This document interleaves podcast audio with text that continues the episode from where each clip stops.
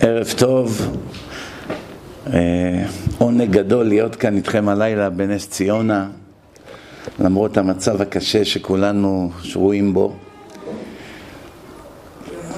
עוד יבואו ימים יותר קלים ויותר טובים בעזרת השם. ואחד הדרכים לגרום שיבואו ימים יותר טובים זה אחת לתמיד להבין שיש לנו רק בעיה אחת. אם אתם מקשיבים פה לחדשות, ערוץ 14, ערוצים אחרים אסור שנייה אחת להדליק אותם. עדיף בכלל לא, לא, שלא אדם לא יהיה לו שום מסך. יכול לקבל את החדשות, ב, יש ערוצים חרדיים שהולכים לו לטלפון, את כל החדשות בשתי דקות ביום, הוא מתעדכן ונגמר. אבל מי שכבר יש לו, אסור לו ללכת לערוצים של השמאל.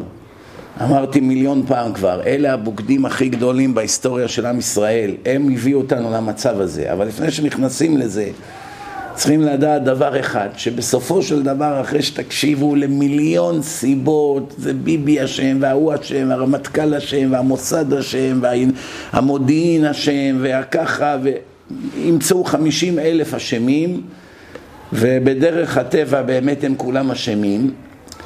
בסופו של דבר יש לנו בעיה אחת, יש לנו כרגע בעיה של שלום בית בינינו לבין הקדוש ברוך הוא, זאת הבעיה. אין באמת בעולם חמאס, אין רשות פלסטינאית, אין איראן, אין חיזבאללה, זה הכל בלבולי מוח, כל דמיונות. יש בורא עולם שכועס על בניו, ולא מהיום, זה כבר הרבה שנים, כי התהליך הזה שהעניבה נסגרת על, עלינו וחונקת יותר ויותר, זה לא התחיל מהיום. ההתחזקות הזאת של איראן זה כבר מעל 40 שנה, וכל שנה הם מתעצמים יותר ויותר ונלחמים וסגרו להם תקציבים והם מוצאים כל מיני דר, דרכים עקלקלות למכור את הנפט שלהם לסין ולפה ולשם פתאום בא חוסיין אובמה עם מחשימו, שחרר להם 100 מיליארד דולר. רואים שיש להם עזרה משמיים. העזרה שלהם זה בגלל שבורא עולם כועס עלינו. אז כל פעם מכוונים עלינו יותר טילים ויותר איומים ויותר גזרות ואנטישמיות מתעוררת בכל העולם וכמעט ואף אחד לא מבין שהבעיה היא בינינו לבין השם.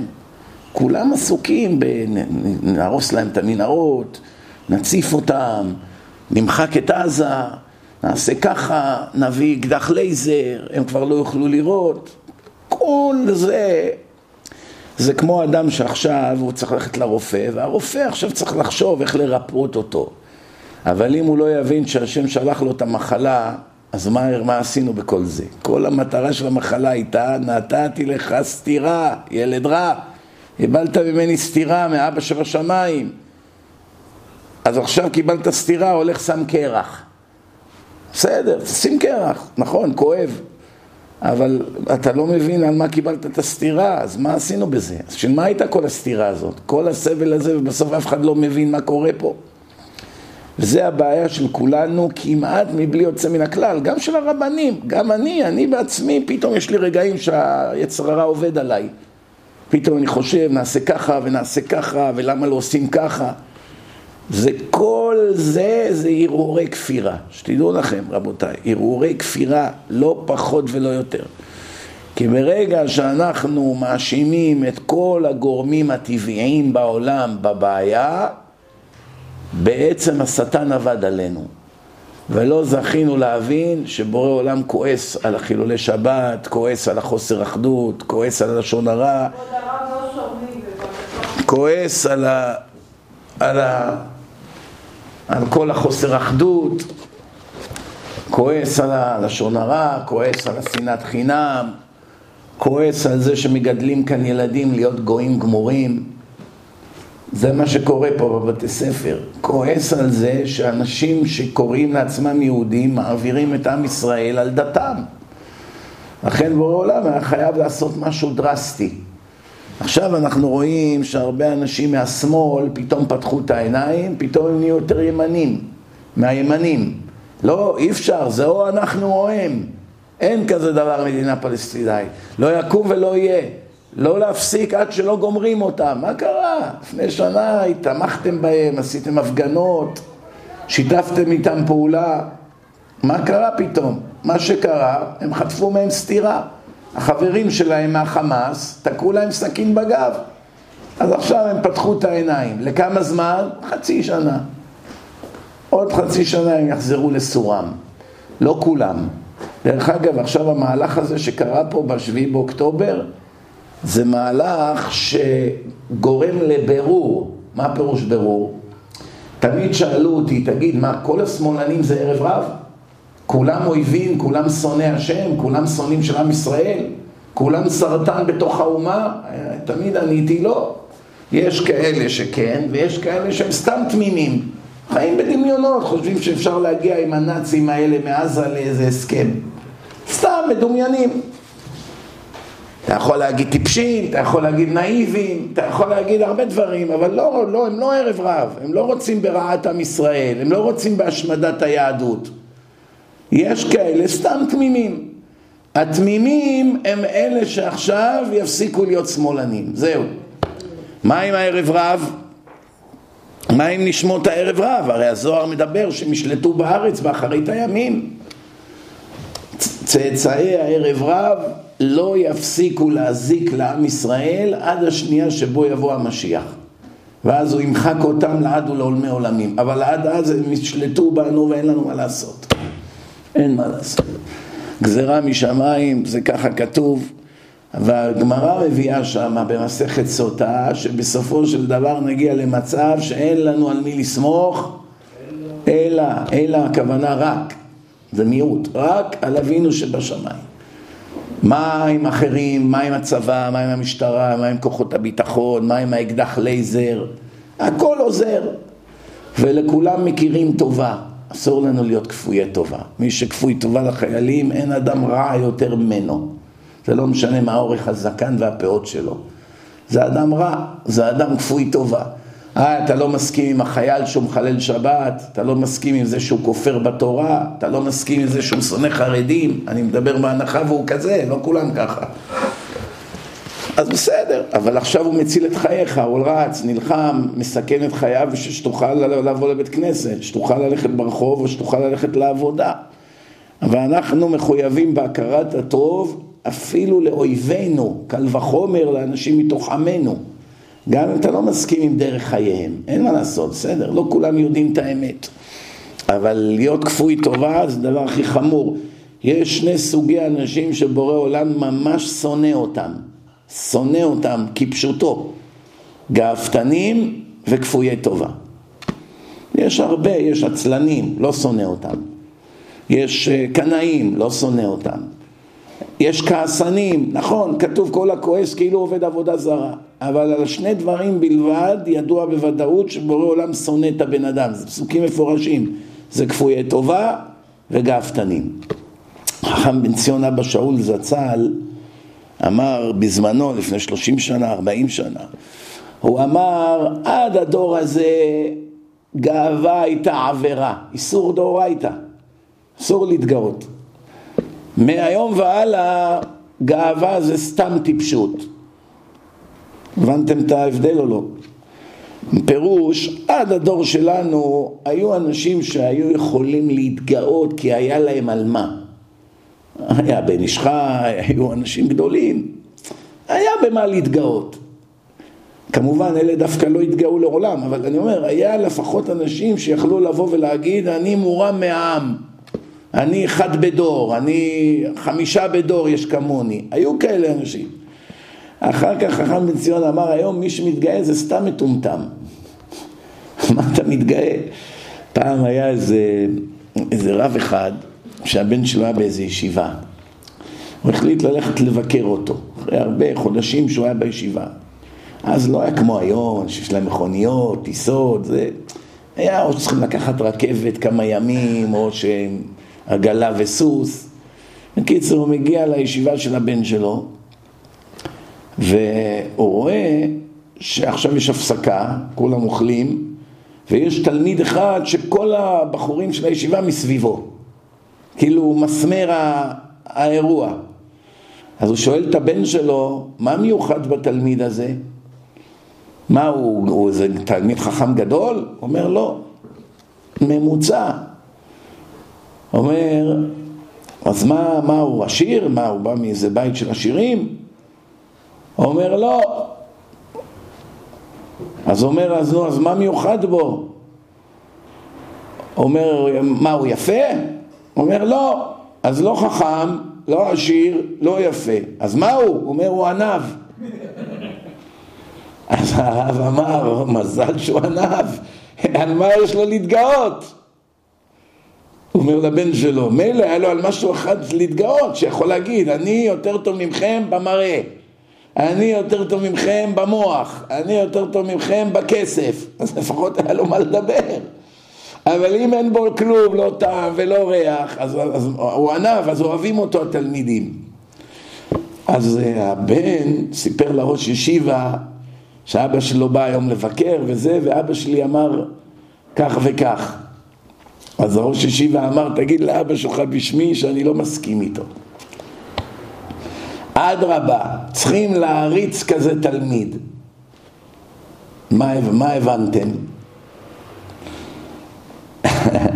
אז הוא אמר, תגיד לאבא שבדור הזה כמה שאדם יותר מטומטם, יותר עני, יותר שוטה, יותר מכוער, ככה הוא יותר יש לו יצר הרע להתגאות.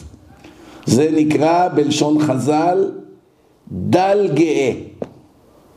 דל, אין בו כלום, אבל עושה הרבה רעש. איסתרה בלגינה, קיש קריא. רואים את זה היום בממשלה, באלה שיושבים בכנסת. מה רואים משם? יש שם אנשים שלא יודעים לקרוא עברית, בורים ועמי ארצות גמורים אפילו במושגים חילונים, לא מדבר במושגים ישובתיים. עברית לא יודעים לקרוא, והם שולטים פה במדינה. הם מחליטים אם תמשיך המלחמה, לא תחליט המלחמה. יש איזה אחד, מסכן, לא עלינו, ליבי עליו, לא, אני לא חלילה בא לזלזל בו, אני רק רוצה להבליט נקודה. הוא היה רמטכ"ל. אייזנקוט קוראים לו, אייזנקוט, נפטר לו בן, לא עלינו, מסכן, נפל בקרב. אז כמובן, אחד שקובר את בנו, כתוב שזה אחד הדברים הכי קשים שיש בחיים. כתוב שיש כמה דברים שמצילים את האדם מהגיהנום, אחד מהם זה הקובר את בניו. אני לא יודע אם חז"ל התכוונו שדווקא שניים ומעלה, או שאפילו קבר בן אחד גם כן מציל אותו מהגיהנום. לא יודע, זה באמת צריך עיון. כתוב בניו בלשון רבים. כמו רבי יוחנן, היו לו עשרה בנים, כולם נפטרו. אבל זה מסכן, עכשיו הוא בא להגיד קדיש על הבן שלו, מישהו שלח לי את הקטע הזה. בקדיש, תגיד, יש חמישים מילים, לא יודע כמה. לא היה מילה אחת שהוא קרא אותה נכון. כולם טעות. כל הקדיש, כל המילים טעות. כמו, כמו ילד בכיתה ג'. ואני מצד אחד, בהתחלה הייתי בוכה על הבן שלו, שעכשיו נפטר הילד, ועוד כמה חיילים באותו יום מתו יחד איתו. ואחרי זה שראיתי איך הוא קורא את הקדיש, הבכי שלי התגבר פי שתיים על מצבו של עם ישראל. שאדם שלא יודע לקרוא שולט לנו עכשיו פה בחיים, יושב בקבינט, מחליט מה נעשה, איך נעשה. אנשים שלא יודעים לקרוא, שולטים בצבא, שולטים במשטרה, יושבים פה בתפקידי מפתח פה בממשלה. זה מה שנקרא עבדים משלו בנו, פורק אין מידם. אנשי אמונה עבדו. מה אנחנו אומרים בשני וחמישי? אנשי אמונה עבדו, באים בכוח מעשיהם, גיבורים לעמוד בפרץ. מה זה כל זה? מה זה אנשי אמונה עבדו? מה זה אנשי אמונה עבדו? מה, אנשים שיש להם אמונה בהשם כבר לא קיימים? זה נכתב לפני אלפיים שנה. זה לא נכתב היום, אנשי אמונה עבדו. וכתבו את זה לפני כמעט אלפיים שנה. מה, אז לא היה לפני אלפיים שנה אנשים מאמינים? מה אתה מדבר? אני אביא לך רשימה של אלף רבנים גדולי עולם באלפיים שנה האחרונים שהיה להם ביטחון ואמונה אבסולוטיים בקדוש ברוך הוא. רבנו בחיי, חובות הלבבות, מה לא היה לו אמונה? לא מדובר על אמונה, מדובר על אמנה. מה זה אמנה? נאמנות, יושר אבסולוטי. תגידו, גם זה קשה. מה, אתה, אתה מזלזל חלילה ברבותינו שהם לא היו אנשים ישרים? אה? מה תגיד, שהיו גדולי עולם במשך כל הדורות וזה, שהם לא היו אנשים ישרים? ודאי שהיו ישרים. לא נגעו בעת בלי רשות. היו מקפידים על כל פרוטה. ודאי שהיו. אלא מה? יושר זה לא רק בכסף. זה לא רק לא להוציא שקר מהפה. זה היו הרבה כאלה. שלא נוגעים ולא יודעים לשקר. שקר זה בדרך כלל הכי נפוץ זה שאדם משקר את עצמו כל החיים. אתן לכם דוגמה. רבי יוחנן בן 120 עומד להיפטר מן העולם. באים תלמידיו מסביב למיטתו להיפרד ממנו. מה אומר להם?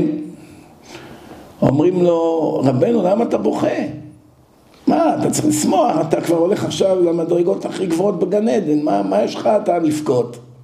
סיימת 120 שנה, חיים מלאים, לא, לא נפטרת מן העולם בקוצר שנים, לא, לא קיבלת כרת, כל חייך עסקת בתורה, על מה אתה בוכה?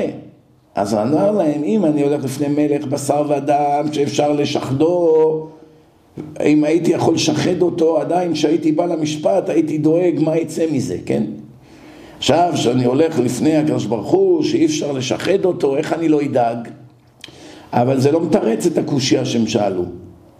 הם שאלו, אחד כמוך, על מה יש לו לדאוג? כל חייך עסקת בתורה, מה יכול להיות? what can go wrong? מה יכול כבר להיות אדם שכל החיים שלו עמל בתורה? מילא אדם עוד עובד, יש מראות אסורים, נשים לא צנועות, משא ומתן, אפשר להיכשל בהרבה דברים ברחוב, אבל אחד שיושב בבית המדרש כל חייו, מה הוא דואג? נכון? שאלה? התשובה היא רבותיי, הוא פחד שהלימוד שלו לא היה אליבא דאמת. יש הרבה לומדים, לומדים, לומדים, אבל בלימוד צריך יושר ולכוון לאמת. מה הפירוש? אני אסביר לכם מה אני מתכוון. לפעמים בן אדם בא יושב, הוא לומד תקופה, לומד, לומד, לומד, אבל הוא לא, הוא לא זוכה לכוון לאמת. אתה רואה שאתה לפעמים מדבר עם אנשים כאלה, הם מדברים הרבה שטויות. למשל, ראיתי אנשים שלפחות 30-40 שנה לומדים, לפחות, רבנים מבוגרים. עכשיו מישהו שלח להם איזה סרטון, איזה אחד שקורא את עצמו מקובל, לא יודע, שהוא מתקיף איזה דרשן, פעם שהיה פעם, היה פה איזה דרשן מפורסם, שהיה בימיו היפים, לפני הרבה שנים, והדרשן הזה, הוא דיבר על, על אלה החיילים שמתים בקרב. ואמר שמה שאומרים שכל מי שמת בגלל שהוא יהודי או כל מי שמת בגלל שהוא חייל אין כזה דבר שהוא הולך ישירות לגן עדן זה לא נקרא למות על קידוש השם למות על קידוש השם זה שאדם בבחירה מוסר את נפשו למרות שהוא יכל לברוח ולהציל את עצמו שהוא ממש מוסר את נפשו מה פירוש?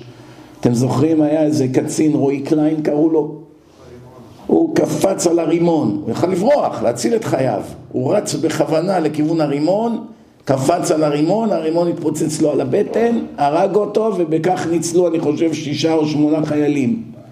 זה אדם שבחר למות למען הזולת. מסר את נפשו. יכול היה להציל את נפשו, מסר את חייו. אומרים לאדם, תשרוף את הספר תורה, או שנשרוף אותך. אומר, שמע ישראל, שרפו אותו, לא רצה לשרוף ספר תורה. אומרים לו, תהרוג יהודי הזה, תירה בו, אם לא אנחנו נירה בך. שמע ישראל לא רצה לראות, ירו בו, הרגו אותו. השתחווה לפסל, אם לא, נהרוג אותך. יכול היה להשתחוות וללכת הביתה. זהו, לחיות עוד ארבעים שנה. בחר בבחירה למות על קידוש השם. יכול היה להגיד אין בעיה, אני אשתחווה, אני גם ככה לא מאמין בחתיכת סמרטוט הזה, מה אכפת לי מהפסל הזה? אבל אני גם לא רוצה למות, מה? שנייה עושה ככה והולך, נותנים לו ללכת. יושב, ילמד תורה, יהיה צדיק. השתחווה בעל כורחו כי כיוונו אליו אקדח. זה אסור, זה אחד משלושה, משלוש עבירות שצריכים למות ולא להסכים לעשות. עבודה זרה.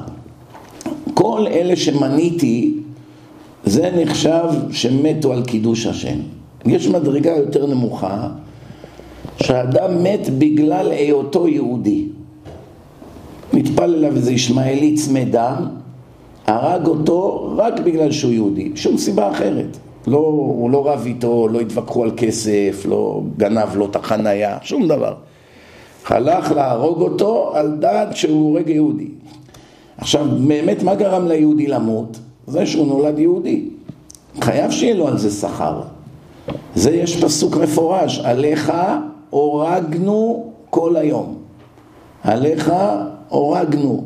תזכור, הקדוש ברוך הוא, כמה מאות מיליונים מתוכנו מתו אך ורק בגלל שאנחנו הבנים שלך. זה שאנחנו לא צדיקים, זה שלא קיימנו, זה שלא שמרנו, זה שאכזבנו אותך, אתה כועס עלינו, הקפדת, הכל נכון, אבל בסופו של יום, על מה אנחנו נענשים ומקבלים מכות כל הזמן? על זה שבחרת בנו מכל העמים.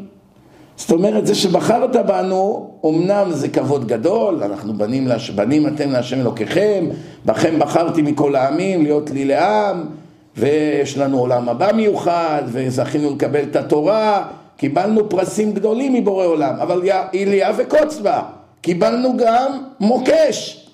מה המוקש? הורגים אותנו בגלל שאנחנו יהודים. אין עוד עם כזה שהורגים אותו בגלל שהוא מקורב לבורא עולם. אין, זה רק היהודים זכו בתואר הזה.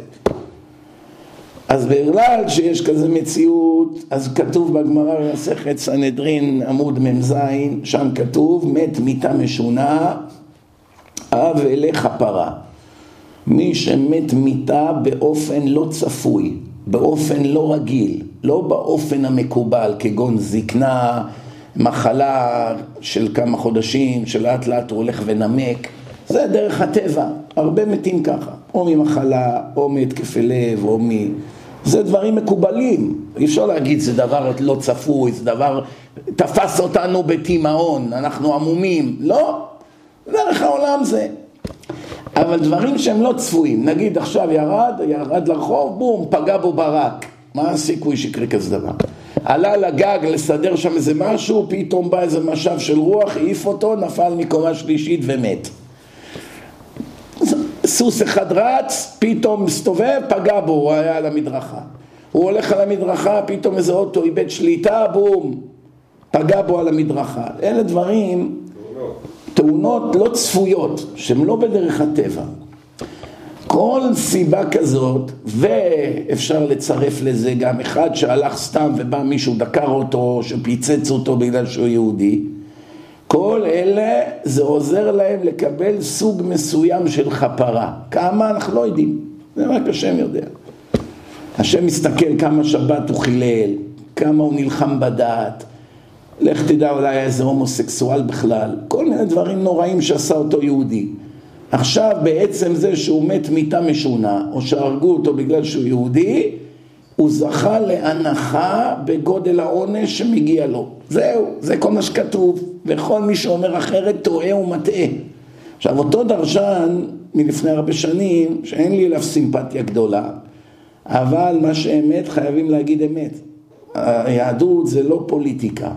אם אתה אוהב את הבן אדם אז אתה איתו, אם אתה לא אוהב אותו אז אתה נגדו, זה לא עובד ככה. צריכים קודם כל לשמוע מה אמרו ולראות אם זה אמת או לא. אוהב, לא אוהב, זה עוד עניין.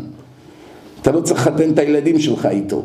אבל עכשיו, מה שהוא אמר אמת, המחבל הארור אמר איזה משפט בנאום שלו. למשל זה נסראללה, יימח שמו. הרבה ממה שהוא אומר זה אמת. הוא אומר דברים שהם אמת.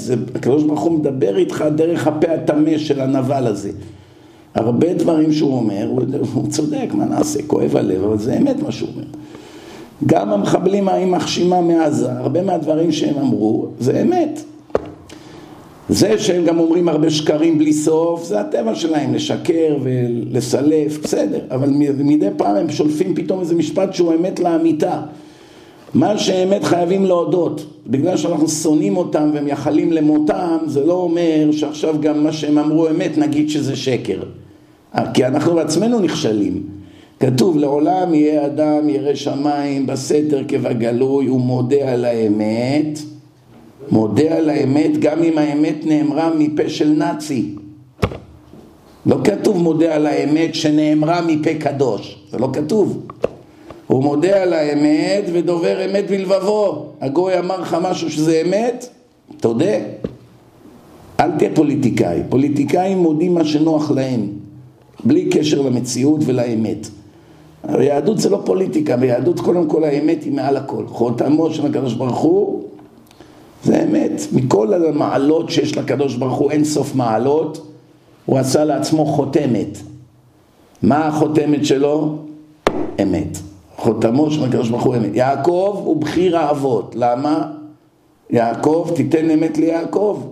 אברהם היה חסד, אברהם חיפש את השם, אברהם היה מזכה הרבים, היה לו המון מעלות. בסופו של דבר יעקב נחשב לבחיר האבות. למה? איש אמת. תיתן אמת ליעקב. בכל אופן נחזור לעניין. אז אותו דרשן מלפני כמה שנים הוא צדק בסוגיה. נכון, למרות שזה לא פופולרי להגיד את זה, במיוחד לא עכשיו שנפטרים הרבה חיילים, מה נעשה? הוא צדק. וזה שרצה עכשיו לקבל סימפתיה מהציבור, שהרי עכשיו אין, אין את הציבור, אין עכשיו את מי שהוא מעריץ יותר מהחיילים, ובצדק. הנה עכשיו היה לנו סמינר בשבת, הנה הוא היה שם. היה ברוך השם הרבה אנשים שם, והמלון היה מלא בחיילים של משמר הגבול, כולם שם מסתובבים עם נשק. בחורים, בחורות, בנות ישראל נהיו, נהיו חיילות קומנדו. זה המציאות שלנו, בנים ובנות מסתובבים בשבת עם מכשירי טלפון, מכשירי קשר, רובים ארוכים, עם המדים, זה השבת שלהם. כל המלונות מלאים בירושלים בחיילים. לא הבנתי למה שמים חיילים, המדינה שמה חיילים בבתי מלון, מה אין בסיסים? כנראה שבגלל שיש הרבה חיילי מילואים אין מספיק בבסיסים מקום לכולם. אז, אז עכשיו אמר לי איזה מישהו שיש לו שבת חתן עוד מעט בבית וגן אם אני מכיר מקום שהוא יכול לארח את האורחים שלו בבית וגן. אמרתי לו, יש בית הערכה בבית וגן, מצוין לדברים האלה. אומר לי, הלוואי, אבל הם מלאים בחיילים. זאת אומרת, כל המלונות, אני לא יודע איך בנס, דרך אגב, אנחנו, מזל שלנו שהמלון שאנחנו עושים בו סמינר היה בו עוד חדרים. שאר המלונות כולם מלאים בחיילים, אצלנו היה חדרים. בקיצור, היינו במלון, היו שם מלא חיילים, ואתה רואה איזה כבוד נותנים לחיילים, כולם מברכים אותם, כולם... כל חייל הוא כמו מלך היום, ושוב, בצדק. אבל מה שכתוב צריכים להגיד, מה, אנחנו לא יכולים לסלף את התורה בגלל שאנחנו אוהבים מישהו. גם אם גם התורה אומרת משהו נגד אבא שלי, נגד אח שלי, לא משנה נגד מי. קודם כל מה השם אמר. נגיד, כתוב בתורה מחלל שבת מות יומת. לא, זה לא נוגע לאחי שהוא מחלל שבת. זה, מה זה שייך? זה האמת לגבי כולם, לגבי מי שאתה אוהב ולגבי מי שאתה לא אוהב. אתם מבינים מה אני אומר או לא? בכל אופן, נחזור לעניין. אז אותו אחד רצה לתפוס סימפתיה. היום אנשים מדברים בשביל לקבל כבוד, מעמד, כסף וסימפתיה. רודפי כבוד. התחיל לקטול את אותו דרשן. עפר לפיו, מה זה מקלל אותו, מגדף אותו. ובסופו של דבר ההוא המגודף הוא זה שצדק בכל מה שהוא אמר. וזה שמחפש סימפתיה הוא הסלפן, והוא קורא לשני מחטיא הרבים, חוטא ומחטיא. בקיצור רבותיי זה לפי איך שהוא מתאר את עצמו לומד לפחות שלושים שנה. איך זה שהוא לא יודע דבר שילד בכיתה ב' צריך לדעת? שאלה, צריכים לשאול את השאלה. על זה פחד רבי יוחנן. למדתי כל חיי, מי אמר שלמדתי את מה שהשם רצה שאני אלמד? מי אמר שלמדתי הכל לשם שמיים? יש הרבה אנשים שלומדים לצורך התנצחות, צורך התנצחות, מה פירוש? הרבה פעמים בעברי ראיתי תלמידים באים אליי בישיבה אומרים לי תחליף לי חברותה תחליף לי חברותה. למה? החברותא שלך הוא מעולה, מה? החברותא שלי הוא מעולה, אבל הוא משעמם. למה הוא משעמם? כי הוא לא אוהב ויכוחים. הוא רוצה ללמוד. שיש ויכוח, אבל טוב, טוב, אתה בשיטתך, אני בשיטתי, בוא נמשיך הלאה. ההוא רוצה לנצח. אין לו אתגר. השני ישר אומר, בסדר, בסדר, בסדר, בוא נתקדם הלאה. אתה סובר ככה, בבקשה. לא, אני רוצה אחד שיתווכח איתי, כדי שאני אוכל לנצח אותו. למה? אם לא, אין לי אתגר. אתם יודעים כמה בחורים צעירים לומדים על מנת להיות רבנים? למה הם רוצים להיות רבנים? שיהיה להם כבוד, שיהיה להם קהל מעריצים, שיהיה להם הרבה צפיות ביוטיוב, שינשקו להם את היד, שיקראו להם בכל מיני תוארים. אתם מכירים את התוארים האלה שנותנים היום? העמוד הימני, הפטיש החזק, מפוצץ הרים, סלעים. דרך אגב, אני אשאל אתכם קושייה, מה פירוש העמוד הימני? מה זה העמוד הימני? על איזה עמוד מדובר? במדבר היה עמוד של אש, אבל... אה, אבל זה עמוד אחד, אין ימני שמאלי. אולי היה כמה? לא. בית המקדש אולי? עמוד של בית המקדש יכול להיות? גם לא. של שמשון ש... אומר של ספר תורה. נו, מה שייך עמוד ימני בספר תורה? אם זה ספר תורה, זה הוא מלא יותר. ואז מה? אז שיותר תורה בו. יפה מאוד. זו פעם ראשונה שמישהו יודע את התשובה, שאלתי את זה הרבה פעמים. אף פעם אף אחד לא ידע מה זה. וכולם אומרים את זה, העמוד הימני, העמוד הימני, אתם יודעים, מכירים את הספר תורה האשכנזי, יש לו שתי עמודים, נכון? כן. עכשיו, כשאתה מתחיל את התורה, נכון? אז כל התורה היא בצד, כל הקלף הוא על צד שמאל, ולאט לאט אתה מגלגל מימין ועד עד שהוא עובר כולו לצד ימין. כשאתה מגיע לעמוד האחרון בתורה, כל הקלף הוא על העמוד הימני. לכן כשרוצים להגיד שמישהו בקיא בכל התורה, קוראים לו העמוד הימני, משמע שכל התורה היא כבר אצלו, הוא כבר עבר על כל התורה, זה הכוונה. ופעם באו לרב עובדיה, אמרו לו, כבוד הרב, אומרים שאתה יודע את כל התורה בעל פה. הוא אומר, לא, אל תגזים, רק חצי. אומר, חצי זה גם מרשים. איזה חצי? אומר לו, איזה שאתה רוצה. כתוב בחז"ל שמותר לשנות מפני השלום ומותר לשנות מפני הכבוד גם. מה הפירוש? אם עכשיו איזה בעל ואישה רבו והבעל דיבר איתך ועכשיו האישה אומרת, תגיד, מה בעלי אמר לך עליי? אתה לא תגיד לה את האמת. מה, אתה רוצה לסכסך עוד יותר? צריך לעשות שלום בית. אמר שאת אישה טובה ואת, ואת מוסרת נפש ואיזה אימא את ואיזה חכמה את ואיזה יפה את. במציאות הוא אמר דברים אחרים לגמרי. ואז היא שומעת ככה, היא מגיעה הביתה, מכינה לו איזה ארוחה, השקיעה, שמה לו ככה צלחות לתפארת, הוא מגיע הביתה, מה קרה, יש לנו יום הנישואים או משהו? לא, למה, אני לא יכולה להכין לבעלי איזה ארוחה? מיד, איך אומרים, מוחלים זה לזה ונהיו זוגיונים. מה גרם? זה שאמרת לה דברים אחרים ממה שהוא באמת אמר. אם היית אומר לה באמת מה הוא אמר, מה היה קורה? אבל יש עוד אה, היתר לשנות מפני הכבוד. נגיד, נגיד באים אליך, אומרים לך, שמעתי שגמרת את כל הש"ס, אתה עושה עוד מעט סיום, לא? לא, מה פתאום, בקושי שתי מסכתות גמרתי. אה, זה לא נכון, גמרת כמעט הכל. תוריד. גם למדת שתי מסכתות, חז"ל אומרים, תגיד למדתי אחת. למדת ארבע, תגיד למדתי שתיים. לא כמו היום, למד שני סוגיות, מה, אני כבר בקיא בכל הש"ס. שתי סוגיות הוא לא יודע אפילו. בקיצור רבותיי, אפשר לשבת בבית המדרש ולהיות הפוך מרצון השם. הראיה, שמעתם על המלך חזקיהו?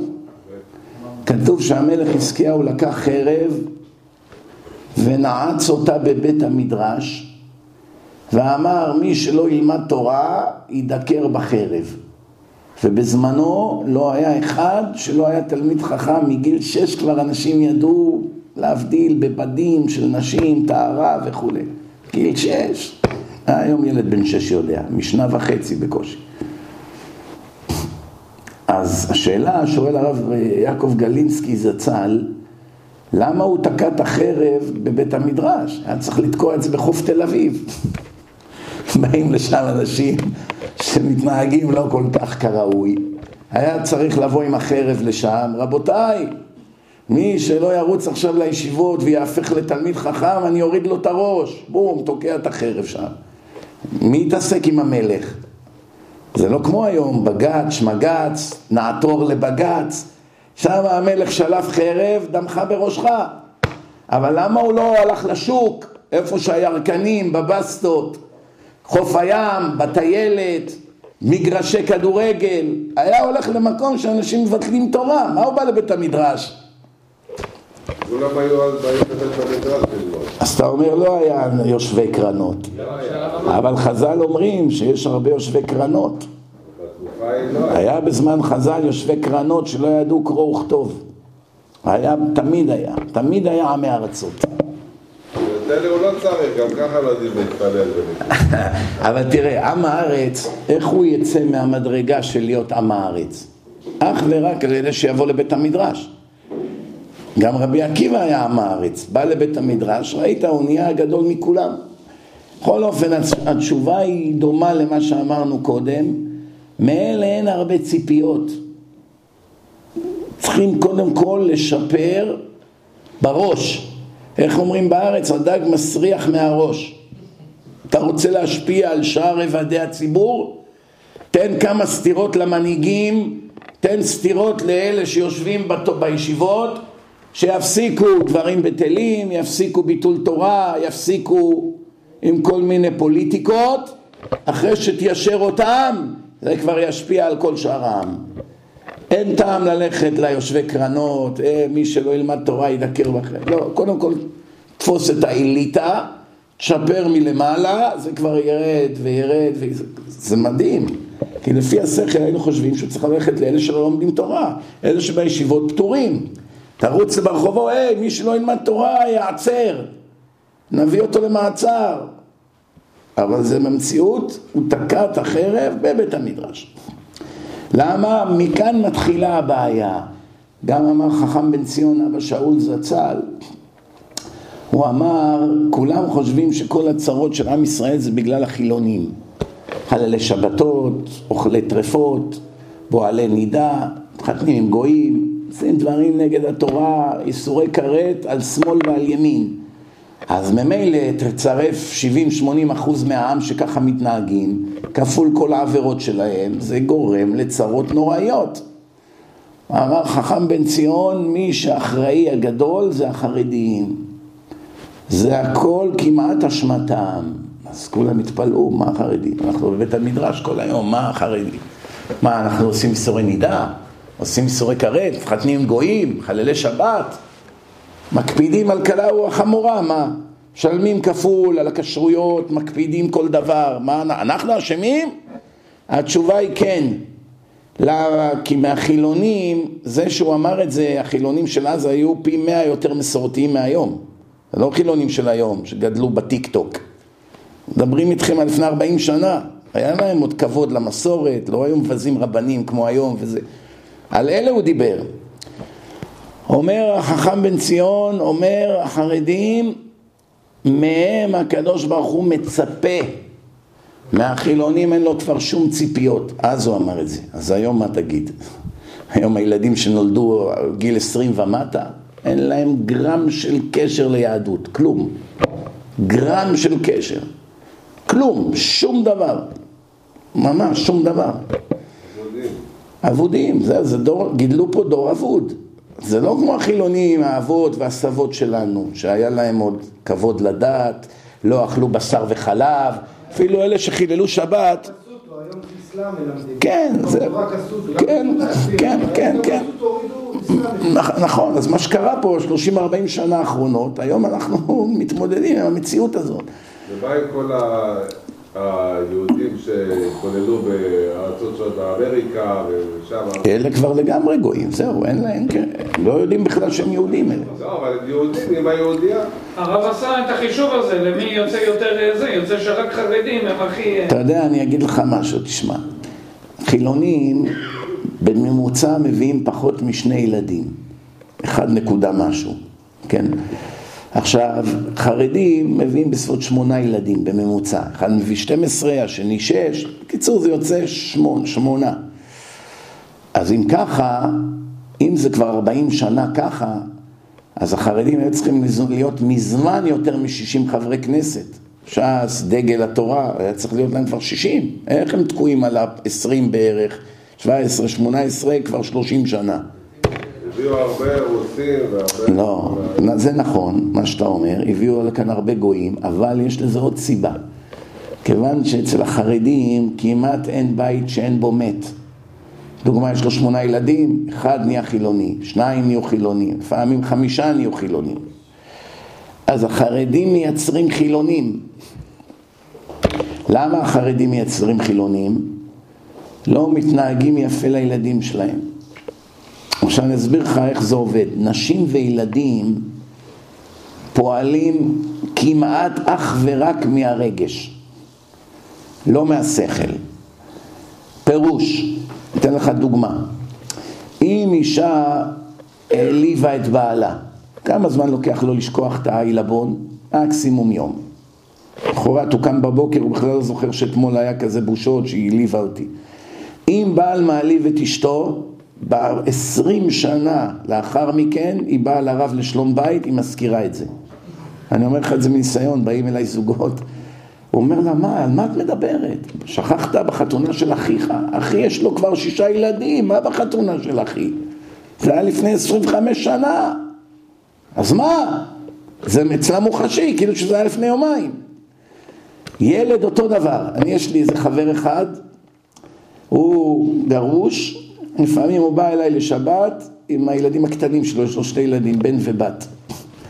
פעם אחת הבן שלו השתולל, היה אולי בן שלוש, היה רץ, משתולל, אמרתי לו לא, ככה עם האצבע, לא, היום הוא בן תשע, כל פעם שהוא רואה אותי הוא בורח, כל פעם אני מנסה לבוא לחבק אותו, לתת לו יד, הוא בורח.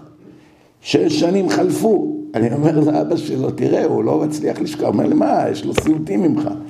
פעם אחת אמרתי לו, לא, הוא עמד לשבור משהו. נשים וילדים פועלים מן הרגש. עכשיו תשמעו למה אני אומר לכם את זה. הרמב"ם בהלכות תשובה, פרק י', תסתכלו על מההלכה הראשונה עד ההלכה הרביעית, שם הוא מדבר על הדברים האלה. הוא אומר שאדם לא צריך לעבוד את השם מתוך פחד מהעונש או פחד מהגיהנום או לאבד את העולם הבא שלו או שהוא גם לא צריך לשמור את המצוות בגלל השכר, בגלל הגן עדן, בגלל העולם הבא. אדם צריך לעשות את זה בגלל שזאת האמת. סוף הטוב לבוא. הטוב שהשם הבטיח תקבל אותו, זה לא קשור. אבל אל תגרום שכל העבודת השם שלך תהיה מונעת מאינטרס אישי. או שאני פוחד שיכרתו אותי, או שאני פוחד שישימו אותי בגיהנום, או שאני פוחד לאבד את העולם הבא, או שאני פוחד לאבד את השכר של המצוות. שהמדרגה הזאת היא מדרגה של נשים, ילדים ועמי ארצות. אבל תלמידי חכמים, אומר הרמב"ם, אין ראוי שיעבדו את השם מתוך יראת העונש, או מתוך יראה לאבד את השכר, או את העולם הבא, או לגמור בגיהנום. כותב שם מפורש. עכשיו, יוצא מדברי הרמב"ם, שאין עליהם עוררין, זה רמב"ם, זה לא, כן? אומר הרמב"ם, ילדים, נשים ואנשים שהם עמי ארצות, שהם לא מלאים בתורה, הם פועלים מהרגש. אין אצלם שכל, כי השכל שלהם לא מלא וגדוש בתורה. נשים לא יושבות בישיבות עשרים שנה ומפלפלות בתלמוד ולומדות פוסקים וכל מיני פלפולים, כן? הן לומדות את מה שהן צריכות לעשות, זהו. אותו דבר ילדים קטנים, אין להם את היכולת להבין. אותו דבר עמי ארצות, מה שנקרא בימינו חילונים או דתיים שלא לומדים תורה. הם פועלים אך ורק מהרגש. לכן הייתה עסקת שליט. למה הייתה עסקת שליט? הרי אין דבר יותר מטומטם מזה בהיסטוריה של העולם, לא היה כזה דבר מטומטם.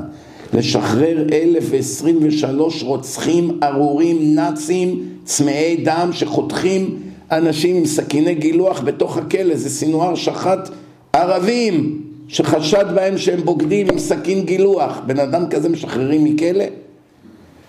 כל מה שקורה לנו היום זה בגלל עסקת שליט.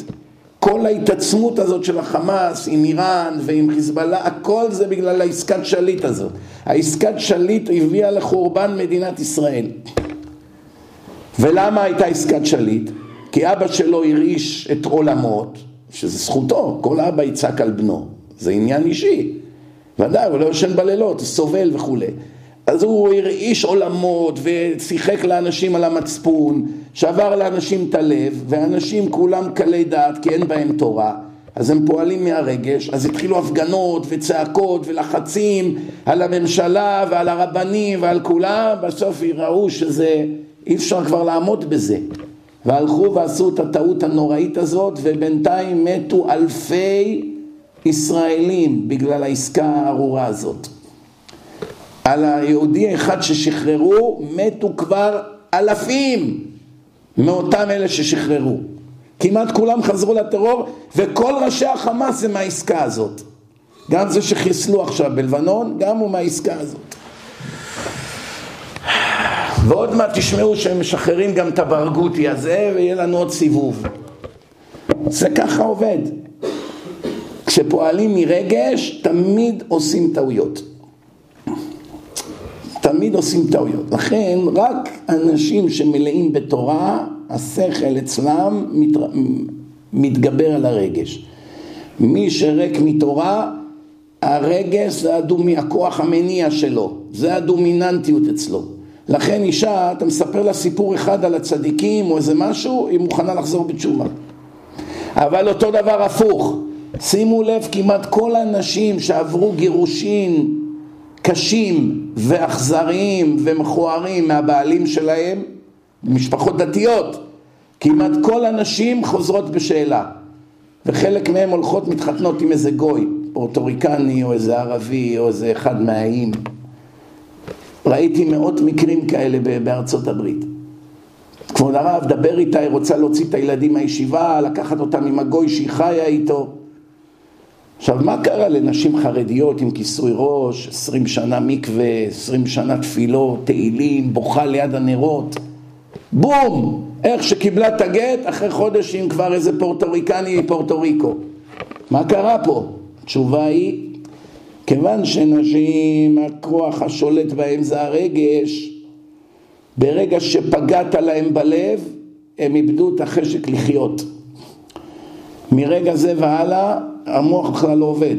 הכל זה עניין של פגעת בה, זה הכל יצר של נקמה.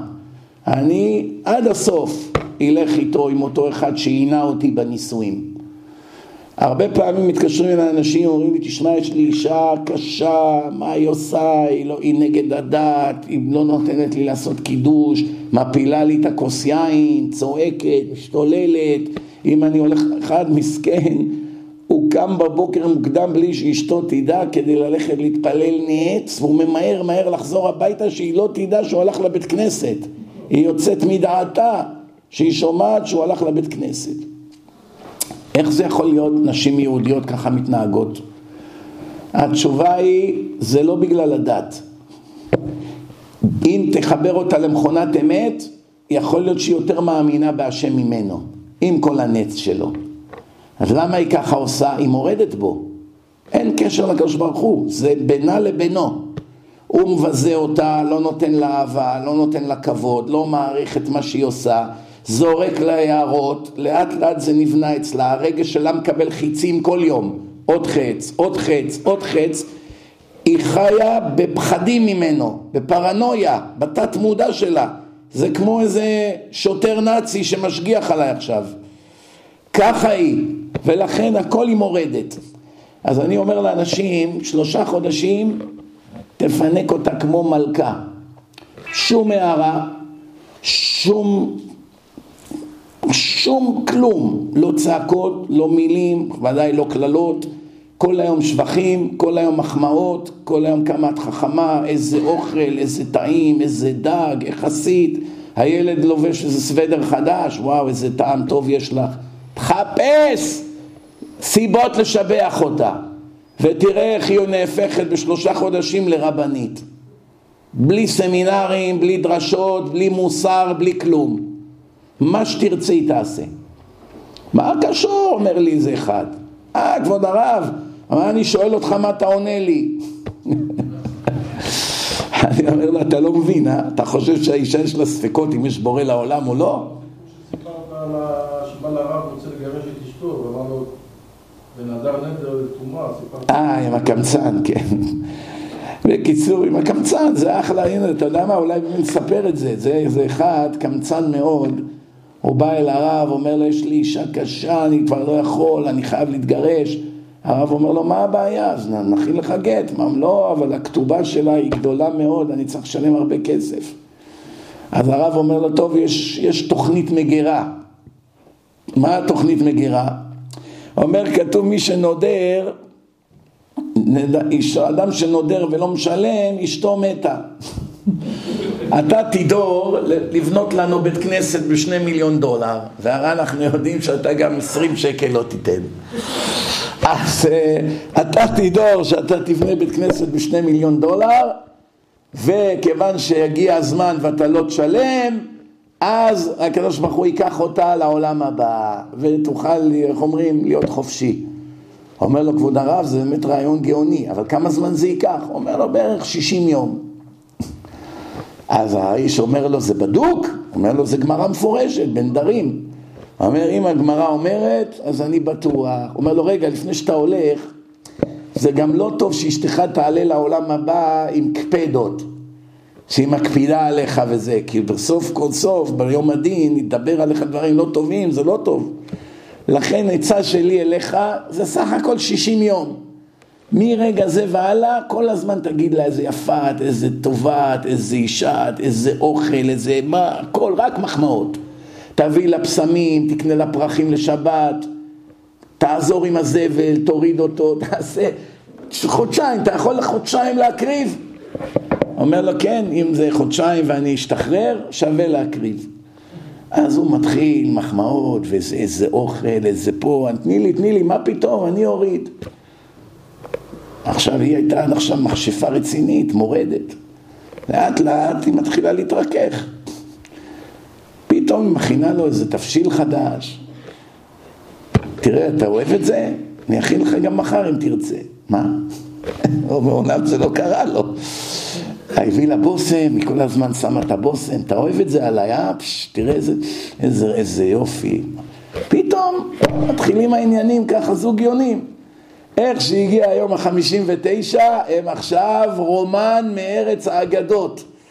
הוא רץ אל הרב, כבוד הרב, מחר זה היום השישים, אני רוצה לבטל את העסקה. מה זאת אומרת לבטל את העסקה? אומר, מה, אני לא רוצה שתמות.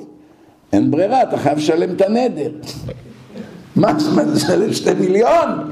אומר, אין ברירה, מה, עשית נדר, מה קרה פתאום? אומר, לא, היא אישה אחרת לגמרי.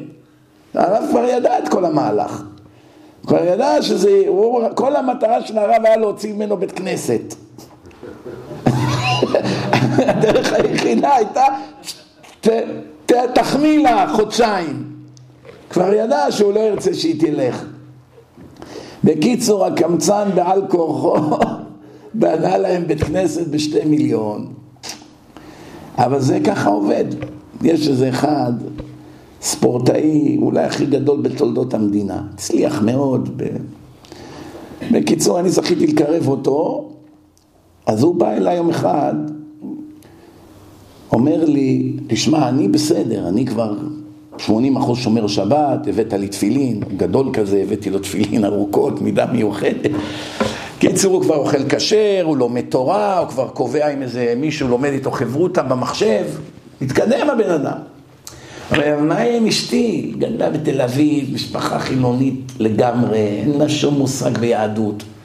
איך אני אחזיר אותה בתשובה? היא לא מתעניינת בכלל בדת. אמרתי לו, בפעם הבאה שאתה נוסע איתה באוטו, תשים את הסרט שלי, שלום בית וזוגיות. 45 דקות.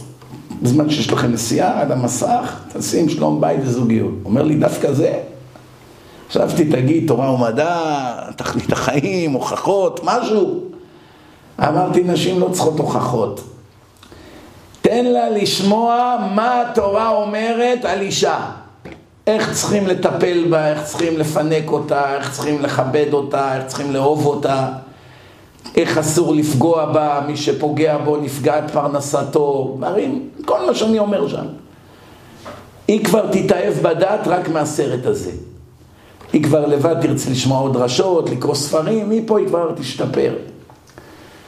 באמת, יום אחד, עברו כמה ימים, הוא מתקשר אליי מהאוטו, וואה, אתה לא מאמין, אנחנו עכשיו בדרך, אנחנו רואים את הסרט, מה היא מבסוטית, אשתי, לא האמינה שהיהדות ככה משבחת נשים, היא ניזונה מהתשקורת, כן.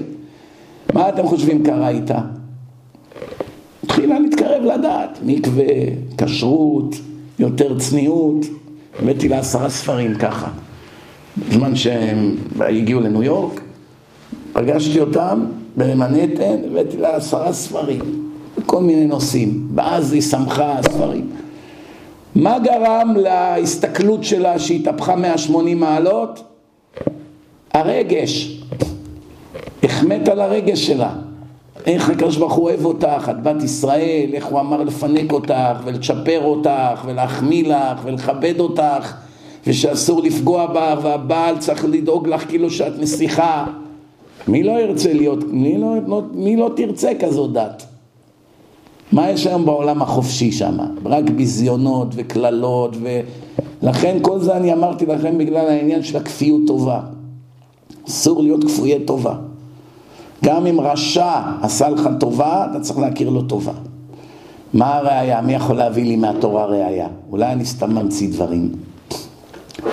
איפה כתוב בתורה שאם רשע עשה לך טובה, צריכים להכיר לו טובה? פסוק מפורש בתורה, מי יכול להגיד? לא רעה. זה גמרא. משיב רעה תחת טובה, לא תמוש רעה מביתו, זה גמרא, זה לא כתוב בתורה. פסוק בחומש, לא תתעב מצרי. שומעים? למה? כי גר היית בארצו. מצרים רוצים להתגייר, פרעה והבן שלו, דור ראשון ודור שני, לא יכולים. מדור שלישי והלאה, יכולים להתגייר. למה לא תתעב מצרי? כי גר היית בארצו, נתנו לך מקום לישון, ארץ גושן. אכסניה. היה, לך, היה רעב בעולם, יוסף הביא את המשפחה שלו, 70 נפש, יעקב בא למצרים 70 נפש, פרשת שמות, והשתרשו שם ונהיו מיליונים. בגלל שהיה לכם לעת עתה, אבל הכניסו אותנו למחנות עבודה, הרגו לנו ילדים, רצחו לנו תינוקות, לקחו לנו את כל הממון, עינו אותנו בפרך, נתנו לנשים עבודה של גברים, שברו אותנו מנטלית לגברים עבודה של נשים. מה זה בפרך? כמו פרחה, להפריך, להפוך. מישהו אומר לך ימין, אתה אומר לו לא, זה שמאל. אז אתה מפריך את דבריו. מה זה פרך? שני, יש לזה שתי פירושים. פרך זה פרח, לשון חלקלקה, ופרח זה, פרך זה מלשון להפריך, לא, לעשות את ההפוך מה, מהשכל, הדבר המקובל בשכל. שנשים יעבדו בשיפוצים ובעבודה קשה וגברים יתפרו ויעשו דברים שישגע אותם. שזה לא בנוי למנטליות שלהם. אז כל כך הרבה הם עינו אותנו כמו הנאצים, בסוף אומרת לך התורה לא לשנוא אותם? למה בשעות, בשנות הרעב פתחו לך את הדלת והיה לך איפה לישון והיה לך מה לאכול. היי, אבל אחרי זה התהפכו עליי והרגו אותנו ועשו לנו צרות. אבל איך אתה יכול לשכוח את השנים הטובות? לפי זה יש קושייה באמת, האם אנחנו צריכים לשנוא את הנאצים או לא? זה עמלק. לא, זו שאלה, כי הנאצים, בהנחה והם לא עמלק, השערה שלנו שהם זרע עמלק, אבל לא יודעים בוודאות. כי היה מלך שקראו לו סנחריב, הוא בלבל את כל האומות. מרוב שכולם פחדו ממנו, אנשים התחילו לברוח ממדינה למדינה וכל הגויים התערבבו. בגלל שכל הגויים התערבבו ביניהם, לא יודעים היום מי זה עמלק בוודאות. זה אולי מזלנו שאנחנו לא יודעים. תאר לך שהיינו יודעים בוודאות מי עמלק, היה לנו חיוב מהתורה לחסל אותו. מי היה עומד בזה אנחנו? היום מחבל בא ומכוון עליך נשק, החייל מאה פעם חושב אם לירות בו או לא. עכשיו הוא סתם הולך ברחוב, מה, מותר להרוג אותו? איזה הבג"ץ היה שוחט אותך פה. זכור את אשר עשה לך עמלק. אז בכל אופן, שאלה באמת, גם הגרמנים פתחו לנו את המדינה שלהם לפני השואה. יהודים חיו שם, התעשרו, חיו שם טוב, עד שבאה השואה. יכול להיות שבאמת אם היינו שואלים היום את הקדוש ברוך הוא, היה אומר לא לשנוא אותם, לא יודע. אני רק שואל שאלה. בכל אופן, מה הנקודה? הנקודה היא שאנחנו רואים שכפויי טובה זה דבר חמור אצל השם. לעומת זאת, עמוני ומואבי, לא יבוא עמוני ומואבי בקהל השם. לא רוצה אותם שיהיו חלק מהעם שלי. למה? על זה שלא קידמו אתכם בלחם ומים. שהלוט, לוט שהיה אחיין של אברהם אבינו, לוט הביא את עמון ומואב לעולם מהבנות שלו. ואברהם הלך וסיכן את חייו כדי להציל את לוט. ובזכות זה נהיה עמון ומואב.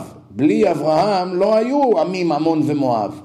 אז כל החיים שלכם, כל המדינה שלכם, כל הלאום שלכם, זה הכל בזכות סבא של היהודים. עכשיו היהודים עוברים דרככם, במקום להביא להם איזה חבית מים, משהו לשתות, איזה פרוסת לחם, אתם עוד מתנגדים? אתם לא רצויים בעם שלי. המצרי הרוצח, הנאצי, הנכד שלו כבר יכול להתגייר, אין בעיה. גרמנים היום מתגיירים, יש המון גרים גרמנים, המון. רק אה, ביום שישי הלכתי לפגוש איזה דוקטור אחד גרמני בירושלים, שהוא מומחה, דבר מעניין, שאלתי אותו איזה סוג של דוקטור אתה? הוא גר צדק, התחזק מהדרשות שלי, התגייר, עשה עלייה, כל הילדים שלו בתלמוד תורה, פש, איזה משפחה לתפארת. שאלתי אותו, איזה סוג של רופא אתה? הוא אומר, אני... יש הרבה ילדים שלא יכולים לדבר ויש להם בעיות ובעיות של חשיבה וריכוז וזה אני מעצב להם את הגולגולת של המוח, את קרום המוח המוח לפעמים לא יושב נכון עם הקרום שלו וזה מה שגורם לבלבולים ולחוסר הבנה אמרתי לו, מה זה, זה פעם ראשונה שאני שומע שבכלל יש כזה בעיה, שיש כזה דוקטור. אומר לי, כן. אמרתי לו, איפה למדת את זה? גרמניה? אומר, כן. אמרתי לו, ויש רופאים ישראלים גם כן בענף? הוא אומר, כן, אבל הידע שלהם מוגבל מאוד. מה שמלמדים פה זה לא מה שלימדו בגרמניה. איך הגעתי איתו לשיחה הזאת? הוא אמר לי, לפני שאתה מגיע, תגיד לי מראש באיזה שעה תגיע, שאני אדליק את הטלפון. אז אמרתי לו, מה, הטלפון שלך לא דלוק? הוא אומר, לא, אני מקבל אותו כל הזמן. אז אני אמרתי לו, למה? אומר, או שתשיג אותי מהטלפון של אשתי, או שתגיד לי בדיוק באיזה שעה תגיע. אז אני אומר לו, למה אבל? למה אתה מכבד את הטלפון? הוא אומר, בגלל שאני רופא מאוד מפורסם, ברגע שהטלפון שלי דלוק, כל דקה יש שיחת טלפון. אין לי את הראש לזה, כל רגע לענות לטלפונים, זה מצלצל בלי הפסקה, אני מכבד את הטלפון. תראו מה זה. בקיצור, הנה גרמני, בא לכאן, מתגייר, ומתגיירים גרמנים חופשי. לא רק זה, גרמנים שיודעים עליהם שהם בנים של חיילי אס אס, גיירו. שהסיבה שהם באו להתגייר זה מהבושה.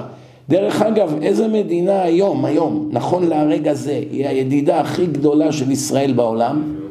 גרמניה.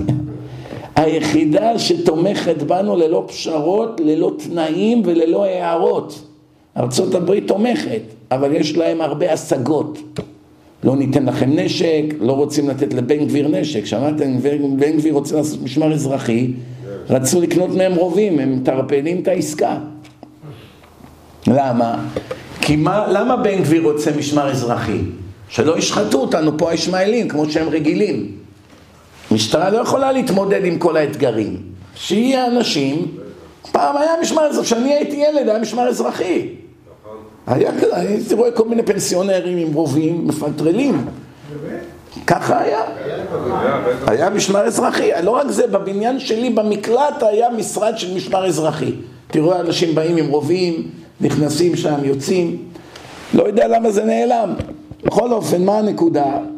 אז הם פוחדים שהמשמר האזרחי יהרוג כמה מחבלים. איזה מין ידיד אתה? איזה ידיד? אנשים מתוכנו רוצים לשחוט אותנו, גרים פה אזרחי המדינה, אתה אומר לנו לא להתגונן? אבל הגרמנים ללא פשרות, כל הזמן תומכים בנו עד הסוף, גם הלכו להגן עלינו בהאג. שאלו, שאלו איזה גרמני אחד עכשיו, למה אתם כל כך תומכים בישראל? נתתם להם צוללות, כל מיני דברים וזה. הוא אמר מרגשי אשמה. זו התשובה. יש לנו רגשי אשמה. מה שעשו סבותינו. בגלל הרגשי אשמה האלה, הרבה מהם, אני מדבר איתכם על אלפים, באו ועלו לארץ והתגיירו פה. ראיתי פעם איזה סרטון, מלא מלא גרמנים, חרדים לגמרי. הרבה מהם גרים בירושלים, והסיבה שחלק מהם באו כאן לאוניברסיטה העברית לראות מה זה יהודים. לבוא, נרשמו לאוניברסיטה, ובאוניברסיטה התחילו ללמוד על הדת, ובירושלים ראו כל מיני רבנים ודתיים, ובסוף החליטו להתגייר. זה מדהים. דרך אגב, האם היה מותר לגייר אותם או לא? מה אתם אומרים? אבל כתוב, מבני בניו של המן לומדים תורה בבני ברק. המן ודאי היה עמלק. המן האגגי. מי זה הגג? מלך עמלק. אז המן האגגי ודאי היה עמלק. אז כתוב שבני בניו התגיירו ולומדים תורה בבני ברק. מותר, למה לא? אם בן אדם מתגייר, הוא נהיה משהו אחר. אז יש לזה כמה אפשרויות. אפשרות אחת, מכאן למדים שאם עמלקי בא לבית דין ואומר באתי להתגייר, אסור להרוג אותו. צריכים לגייר אותו, אם הוא רציני, מגיירים אותו. אפשרות שנייה, שכבר העמלקים האלה התגיירו, לא ידעו שהם עמלקים. כי זה היה אחרי שסנחריב אולי בלבל את האומות, אז הם באו בתור גויים, ואין לנו דרך לדעת איזה גויים הם, והם התגיירו, ורק חז"ל ברוח קודשם אמרו שיש כאלה מצאצאי המן. שואלים, מה הזכות של המן שיהיה לו נכדים או נינים או בני נינים שנהיו יהודים שומרי מצוות? התשובה היא, התשובה היא, כיוון שאחשוורוש הסיר את הטבעת, נתן אותה לאמן, שיגזור מה שבא לו על היהודים, והוא גזר עליהם שואה, כולם חזרו בתשובה.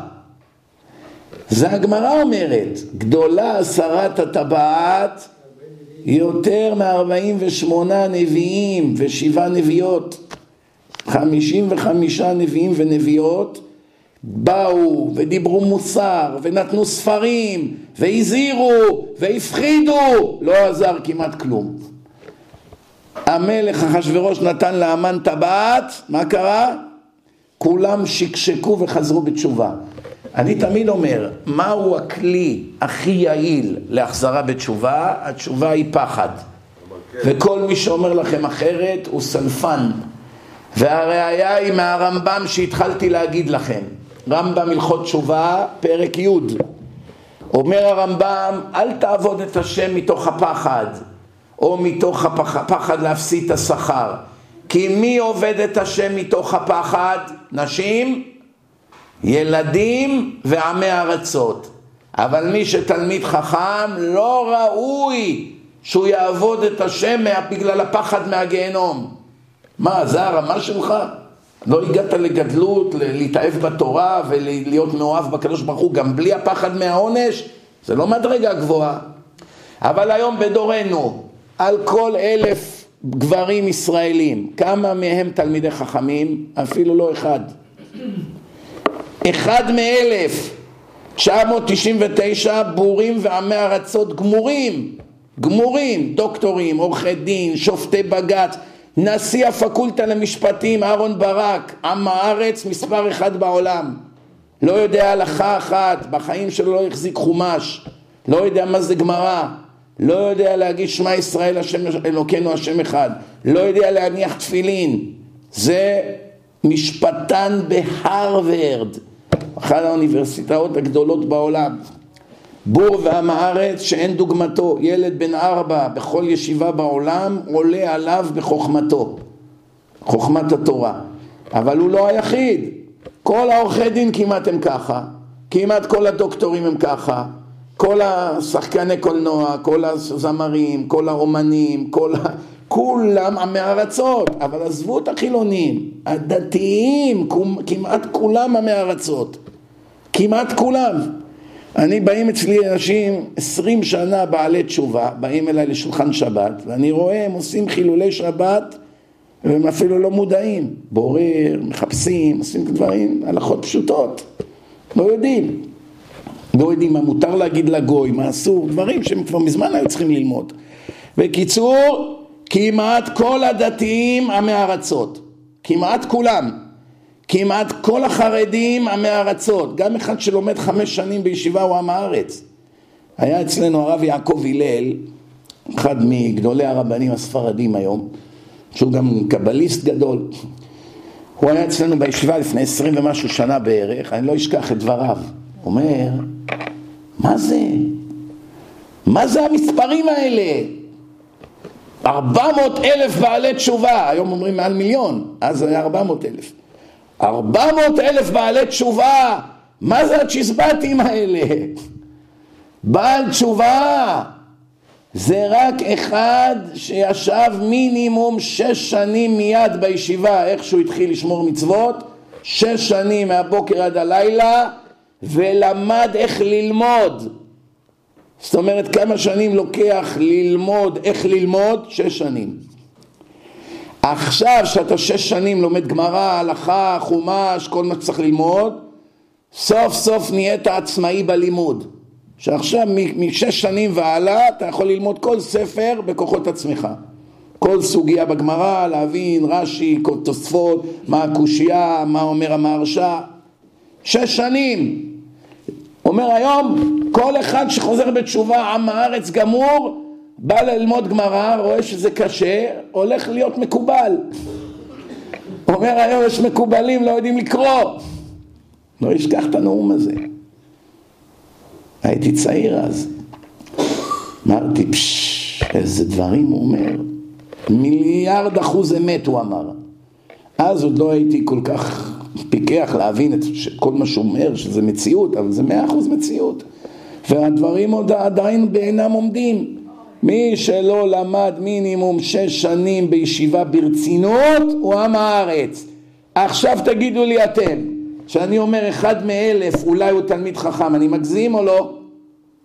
מה אתם אומרים? מציאות. אז עכשיו שבאים לכל החילונים או לכל הדתילונים ורוצים לקרב אותם לתורה, שישמרו תורה ומצוות, מה הדרך? רק פחד. מי אמר? הרמב"ם. הרמב"ם, חזק וברוך. נגמר הוויכוח. הרמב"ם. אתם יודעים, שמעתם על uh, החזון איש? כולם שמעו על החזון איש, נכון?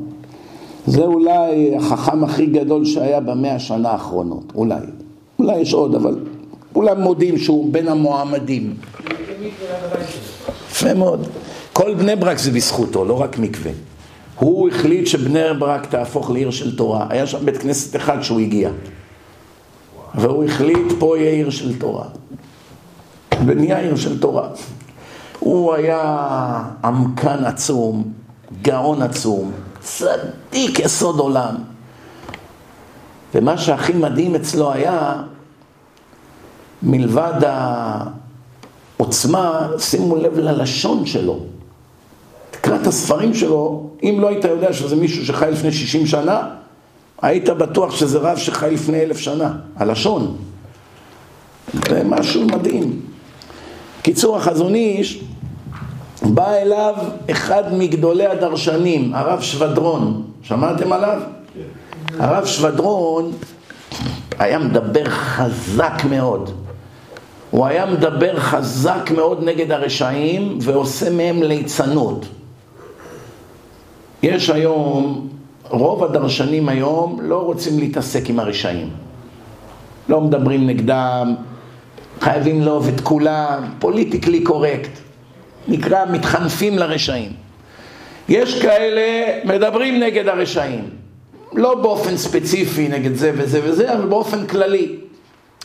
יש כאלה אמיצים להתקיף בן אדם גם באופן ישיר. ובודדים, אם בכלל היום, הם האנשים שתופסים איזה דמות מפורסמת שהרשעים מעריצים וקוטלים אותו לחתיכות ועושים ממנו בדיחה וליצנות. זה ממש נדיר. תקנו אותי אם אני טועה.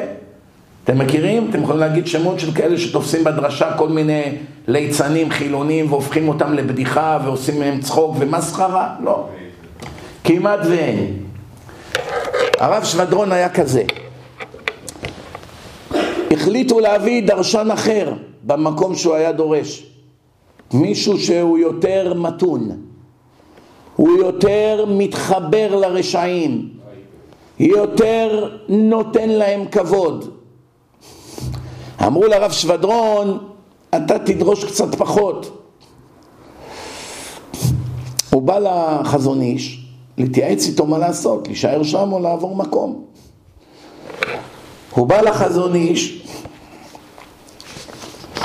אומר לו, תשמעו טוב, אני אקרא לכם פה שלא תגידו שאני המצאתי, תשמעו טוב. החזון איש סבר שעם ליצנות ניתן לבטל את כל סוגי העבודה זרה שקמו בעם ישראל. יש כמה מדרגות. יש מדרגה אחת להגיד מה האמת, מה שקר. זהו. יש מדרגה יותר גבוהה להגיד מה האמת ומה שקר, ולתקוף חזק את השקר. רשעים ארורים, כופרים, קומוניסטים, ציונים שונאי תורה, העבירו את עם ישראל על דתם, שמו לנו את הפרצוף הטמא הזה של הרצל עד היום בכנסת, לא מתביישים, תוקף ישירות את הרשעים.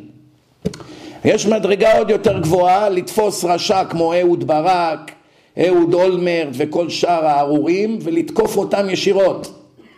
זה כבר מאוד נדיר. היום בכלל, שאנשים גם טובים וזה, אז בכלל אנשים פוחדים, כן? ויש עוד מדרגה, לתפוס אותם ולעשות מהם ליצנות.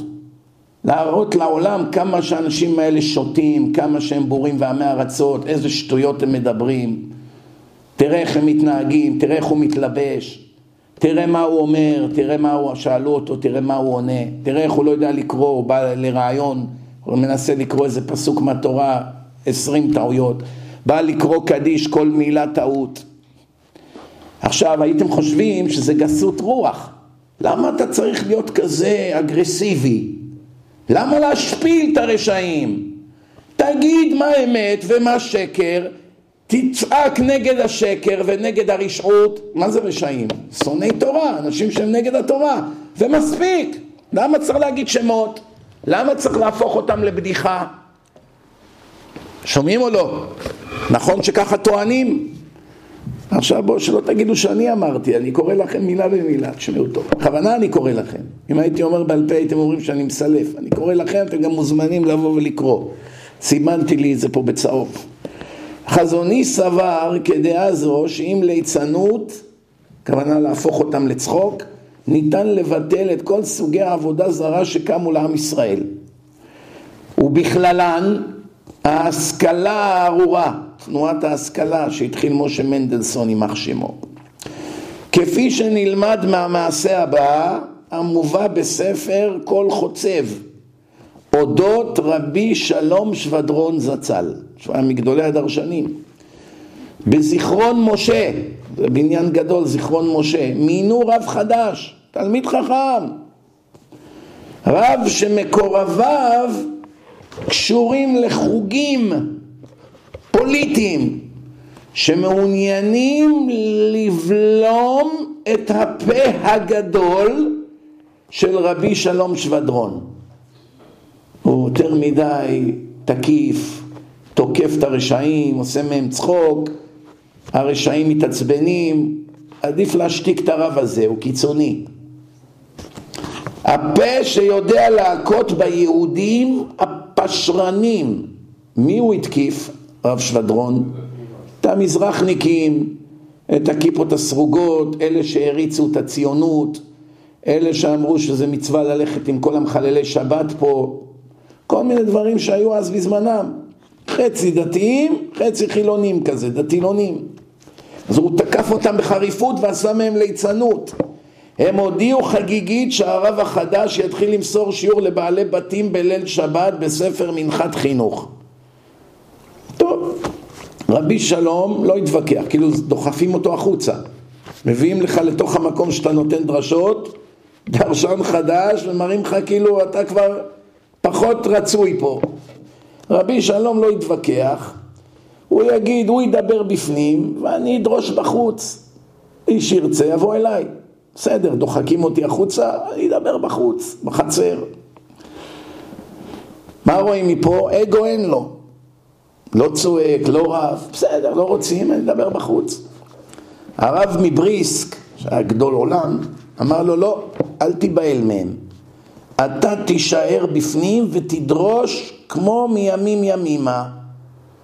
צפצף עליהם. אתה לא תיכנע בפניהם. טוב. היו, היו שולחים לו מכתבים אנונימיים שמבקרים את סגנון דרשותיו. בקיצור, קוטלים אותו. תתבייש לך איך אתה מדבר, למה אתה עושה, תוקף אנשים, למה אתה אומר שמות. עד שהוא הגיע למצב שאמר, אולי אני טועה, כל כך הרבה אנשים שנקראים דתיים תוקפים אותי, אולי באמת אני טועה, בוא נלך לגדול הדור, נשאל בדעתו. החליט לנסוע לבני ברק להתייעץ עם החזון איש. החזון איש לא הכיר אותו עדיין היטב. הוא, לא, הוא ידע שהוא דרשן, אבל לא מכיר את סגנון דרשותיו. אבל הוא שמע שהרבה אנשים אוהבים את הדרשות שלו. זה כל מה שהחזון איש ידע. שרבי שלום הגיע לחזון איש וסיפר לו על מכתבי הביקורת שהוא מקבל ועם הבעיה עם הרב החדש בבית הכנסת אמר לו החזון איש לפני שאני מייעץ לך דבר ראשון צריך לדעת מה כבודו אומר שם רבי שלום לא הבין את כוונתו החזון איש אמר לו אני רוצה לראות איך אתה דורש לא היה אז יוטיוב, תפתח לו בטלפון, הנה כבוד הרב, תראה קטע מדרשה שלי. זה דור שלא היה, טלפ... לא היה פלאפון. לא היה לאנשים פלאפון בכיס. בקושי בבתים היה אז טלפונים. על כל מאה משפחות, משפחה אחת היה להם טלפון ככה שמסובבים, ורק אלה שהם הורים שכולים. שמשרד הביטחון היה נותן להם זיכיון. כי אחרים לא יכלו לקבל טלפון, לא היה מספיק קווים פה. אני זוכר את הימים האלה, סבתא שלי, הבן שלה הבכור נהרג ב-1947 פה בקרב, הוא היה חייל של מנחם בגין, נלחמו בקרבות ברמלה עם הישמעאלים הארורים, ובגיל 17 הוא נהרג, לכן לסבתא שלי היה טלפון, אבל לאף אחד לא היה, אז כל השכונה היו עומדים בתור להשתמש בטלפון שלה והיו נותנים לה כמה אגורות. וכמובן היו מרמים אותה כי היא הייתה אישה דתייה, כאילו כביכול היא לא ידעה את הערך של הכסף. ואנשים קלטו, ובמקום להעריך שהיא נותנת להם להשתמש בטלפון, היו נותנים רבע או, או עשירית ממה שבאמת עלתה השיחה. ואבא שלי היה בא, אני זוכר את זה, אומר לה, מה זה? הגיע חשבון טלפון כזה גדול וזה, ושמו פה אנשים אפילו לא עשירית. היה קופסה שם ששמים את הכסף. אז מה היהודים הם רוצים לטלפן, מה אני אגיד להם לא? תראו מה זה כפיות טובה. נותנים לך להשתמש בטלפון, עושים לך חסד. במקום שתלך לחפש טלפון ציבורי עם אסימונים וזה, אתה עובר שנייה את הכביש, מחייג, מקל עליך, במקום לשים כפול, עוד הוא שם רבע או עשירית ממה שעולה אסיר, מרמה אישה זקנה דתייה. זה האנשים, אתם מבינים מה זה כפויי טובה? בקיצור, נחזור לעניין. רב שלום אמר לו, מה כבודו מתכוון? אומר, תדרוש לפניי. הוא יושב מול החזון איש, גדול עולם. אומר לו, תן דרשה, תדבר עשרים דקות, אני רוצה לשמוע את הסגנון שלך. איזה אני הייתי מתעלף שם. גם הוא כמעט התעלף. הזדעזע ואמר איך אני אדרוש כאן לפני כבודו מי אני ומה אני כדי לדרוש לפניכם אך החזון איש התעקש והאיץ בו לפתוח בדברים זוג זוג דבר. החזון איש לקח כיסא, התיישב כמו קהל, דבר. אז הוא התחיל ככה מגמגם בהתחלה, סגר את העיניים, התחיל לומר דרשה בהתרגשות, כל גופו נשטף בזיעה קרה. כעבור מספר רגעים עלה על דרך המלך והתחיל לדבר כשיטתו, כפי שמדבר בכל זיכרון משה. חזון איש היה מחייך, צוחק, נהנה. אומר, דיברתי עשרים דקות בפני החזון איש. בסוף נעמד החזון איש, אמר לו, שכוייח, ישר כוח, כך צריך לדבר. שומעים? ואז החזון איש אמר, אם היו לעם ישראל בתקופת ראשית צמיחת ההשכלה, הכוונה לפני 220 שנה שמשה מנדלסון יימח שמו התחיל עם הרעיון הזה, אם היה את רבי שלום ודרשותיו היו נמנעים אסונות רבים שהוא היה מלגלג על כל הרשעים האלה ומעמיד מראה לעם בדיוק מי הם רבני אותה תקופה נלחמו נגד ההשכלה, שהייתה בדיחה אחת גדולה, נלחמו נגדם ברצינות ובתקיפות, אבל החזון איש סבר שזה לא הדרך. מה שמבטל עבודה זרה זה אך ורק הליצנות. מי כאן ידע, הרי אם אנחנו עכשיו צוחקים על יהודי כשר, עושים ממנו צחוק, אתה יכול לאבד את העולם הבא שלך. המלבין פני חברו ברבים, אין לו חלק לעולם הבא, כאילו שופך דמים, כפשוטו. רבנו יונה, מגדולי הראשונים, פוסק ככה להלכה, שעדיף לאדם להפיל את עצמו לכבשן האש, כדי שלא ילבין את, חברו, את פני חברו ברבים. שאר הפוסקים אומרים שזה גוזמה, לא באמת להרוג, אם אני עכשיו צריך למות או לבייש מישהו לרגע, מה אני אמות בשביל לא לבייש אותו? הלכה למעשה, רבנו יונה אומר כן, קפוץ לאש. כן, למדו, דרך אגב, מתמר, אני, שנים היה לי קושייה על זה, יום שישי הייתי אצל הרב שלי בירושלים, אמרתי לו את הקושייה הזאת, הוא אמר לי את רבנו יונה הזה, הקשיתי לו את הקושייה הזאת מתמר, הוא אמר לי ישר, כיוונת לדעת המהרש"א. המהרש"א שואל את הקושייה שלך.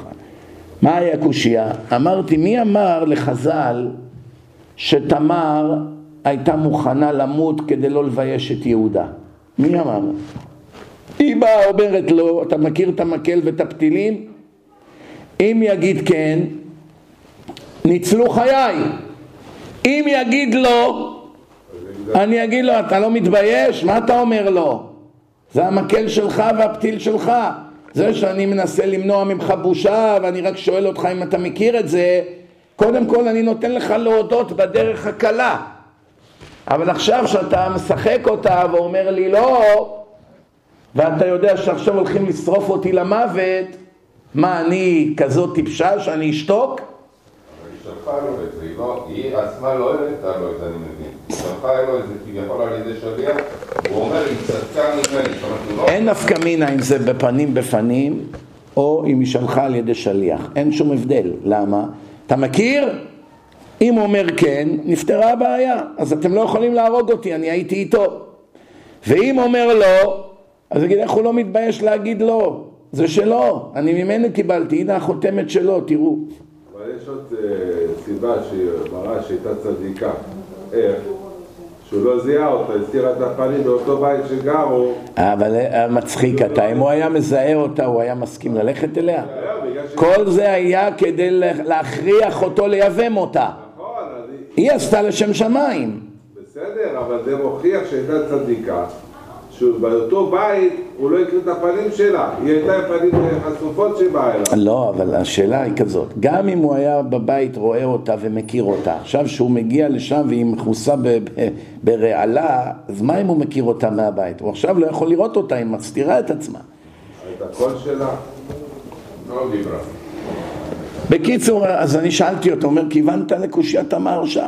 תראה, חז"ל היה ברור להם מכאן ללמוד שעדיף שאדם ייפול לכבשן האש ולא ילבין את פני חברו ברבים ולכן בגלל זה רבנו יונה פוסק שזה כפשוטו לפעמים אומרים לשון גוזמה כדי רק להראות לך כמה חמור הדבר, לא באמת הלכה למעשה.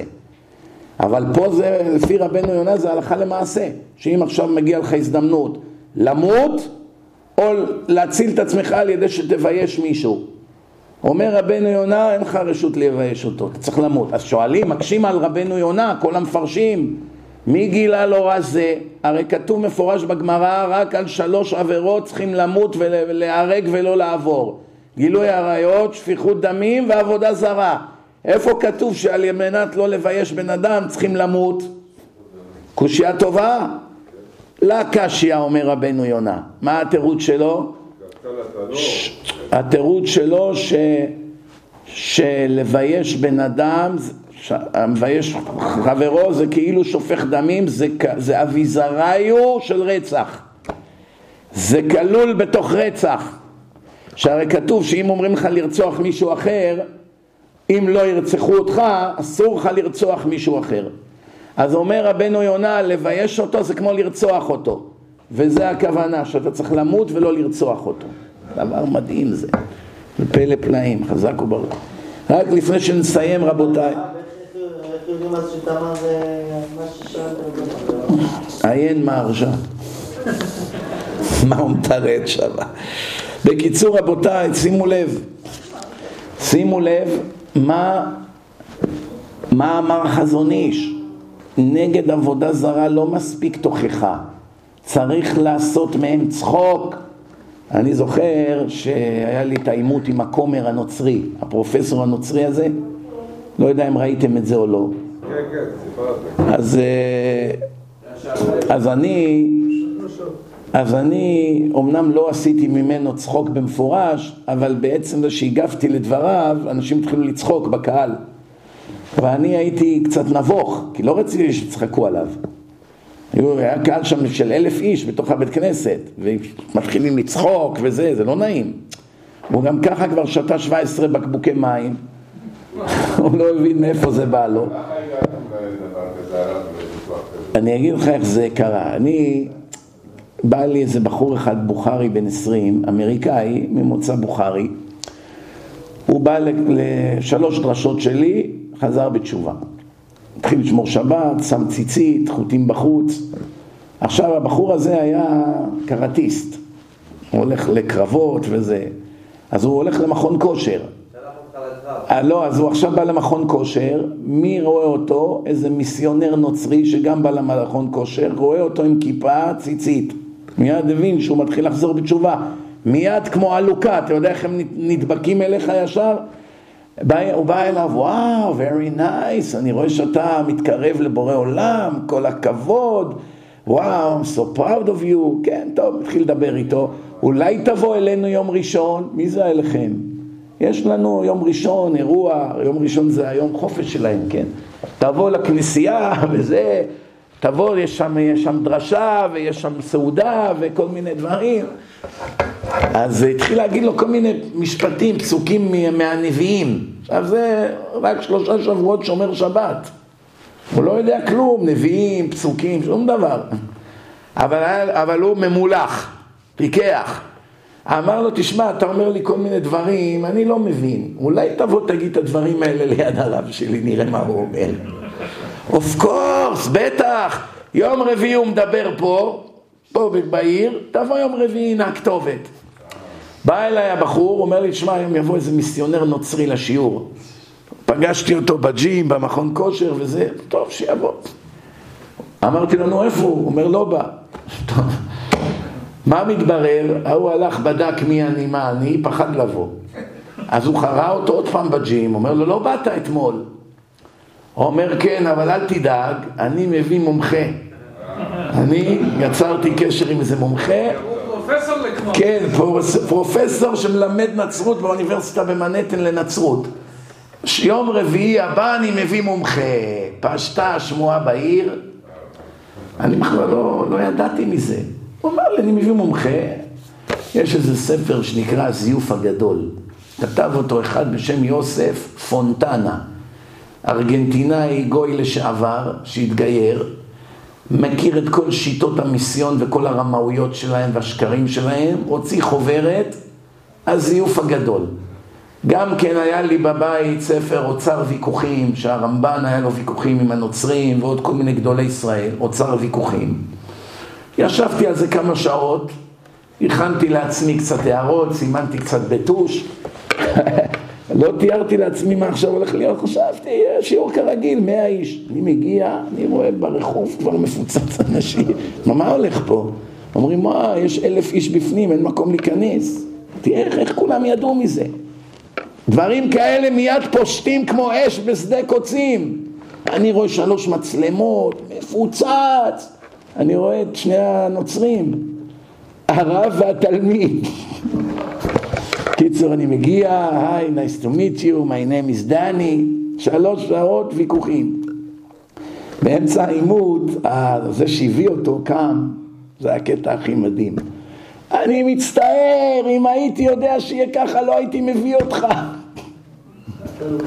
כולם שם צוחקים, אני אומר להם שקט, לא לצחוק. אבל אם הייתי יודע את החזון איש הזה, אדרבה, מצווה ללעוג להם. מצווה לבזות ולצחוק מעבודה זרה. אבל בחו"ל, אתה היית בחו"ל, אני מבין, הרב. כן, בניו יורק זה היה. בחו"ל לא... זאת אומרת, אתרים גרועים לא עושים את זה, זאת אומרת, נזהרים יותר. לא, אין היום חו"ל, היום הכל עולה ליוטיוב. כל העולם זה עיר אחת היום. אין נפקא מינה איפה אתה. גם כל דבר שאני אומר מגיע למוסלמים. כל דרשה שאני מוציא באנגלית, יש מוסלמים, חותכים ממנה קטעים, תראה, 800 אלף צפיות, מיליון וחצי, שני מיליון, זה מיד פושט בכל העולם המוסלמי. גם מה שאני מדבר על המלחמה, ומה שאני מדבר על החיילים, ועל הנאצים האלה, ושאני אומר שהם יותר גרועים מנאצים, שהנאצים לא היו מוכנים למות בשביל להרוג יהודי. אפילו להוריד להם את היד הם לא היו מסכימים. אם היית אומר לנאצי, עכשיו אתה יכול ללחוץ על כפתור, מאה אלף יהודים יישרפו, אבל נוריד לך את היד. יהיה לך רק יד אחת. אף נאצי לא היה מסכים. והם מוכנים עשרה לקפוץ לאש כדי להרוג יהודי אחד. אז מי יותר יש לו שנאה ליהודים? זה חד משמעית. השנאה שלהם זה דבר שאין לו דוגמה. אתה יודע, זה דבר מאוד מדהים. 82 אחוז מהם ברעיון אמרו שהם שמחים מהטבח של השבע באוקטובר. מה זה אומר לך? שגם ה-18 אחוז כנראה שמחים, רק התביישו להגיד. אני למשל, אם הייתי אחד מהם, הייתי מתבייש להגיד לעיתונאי שאני שמח שרצחו ילדים ונשים וכולי. הייתי מתב... אם הייתי אחד מהם שתומך בזה, לפחות היה לי בושה לא להודות בזה. אז סביר להניח שחלק מהם התביישו להגיד שהם שמחים. אז בוא נגיד שמעל 90 אחוז שמחים. אז מי פה חף מפשע? שכל הזמן אומרים צריכים להבדיל בין אזרחים לבין, לבין טרוריסטים. מי פה חף מפשע? כולם שמחים, כולם מאושרים, כולם רקדו, כולם חילקו ממתקים, הם כתבו באינטרנט, זה היום הכי שמח בחיינו. אז עם מי אתה מתעסק פה?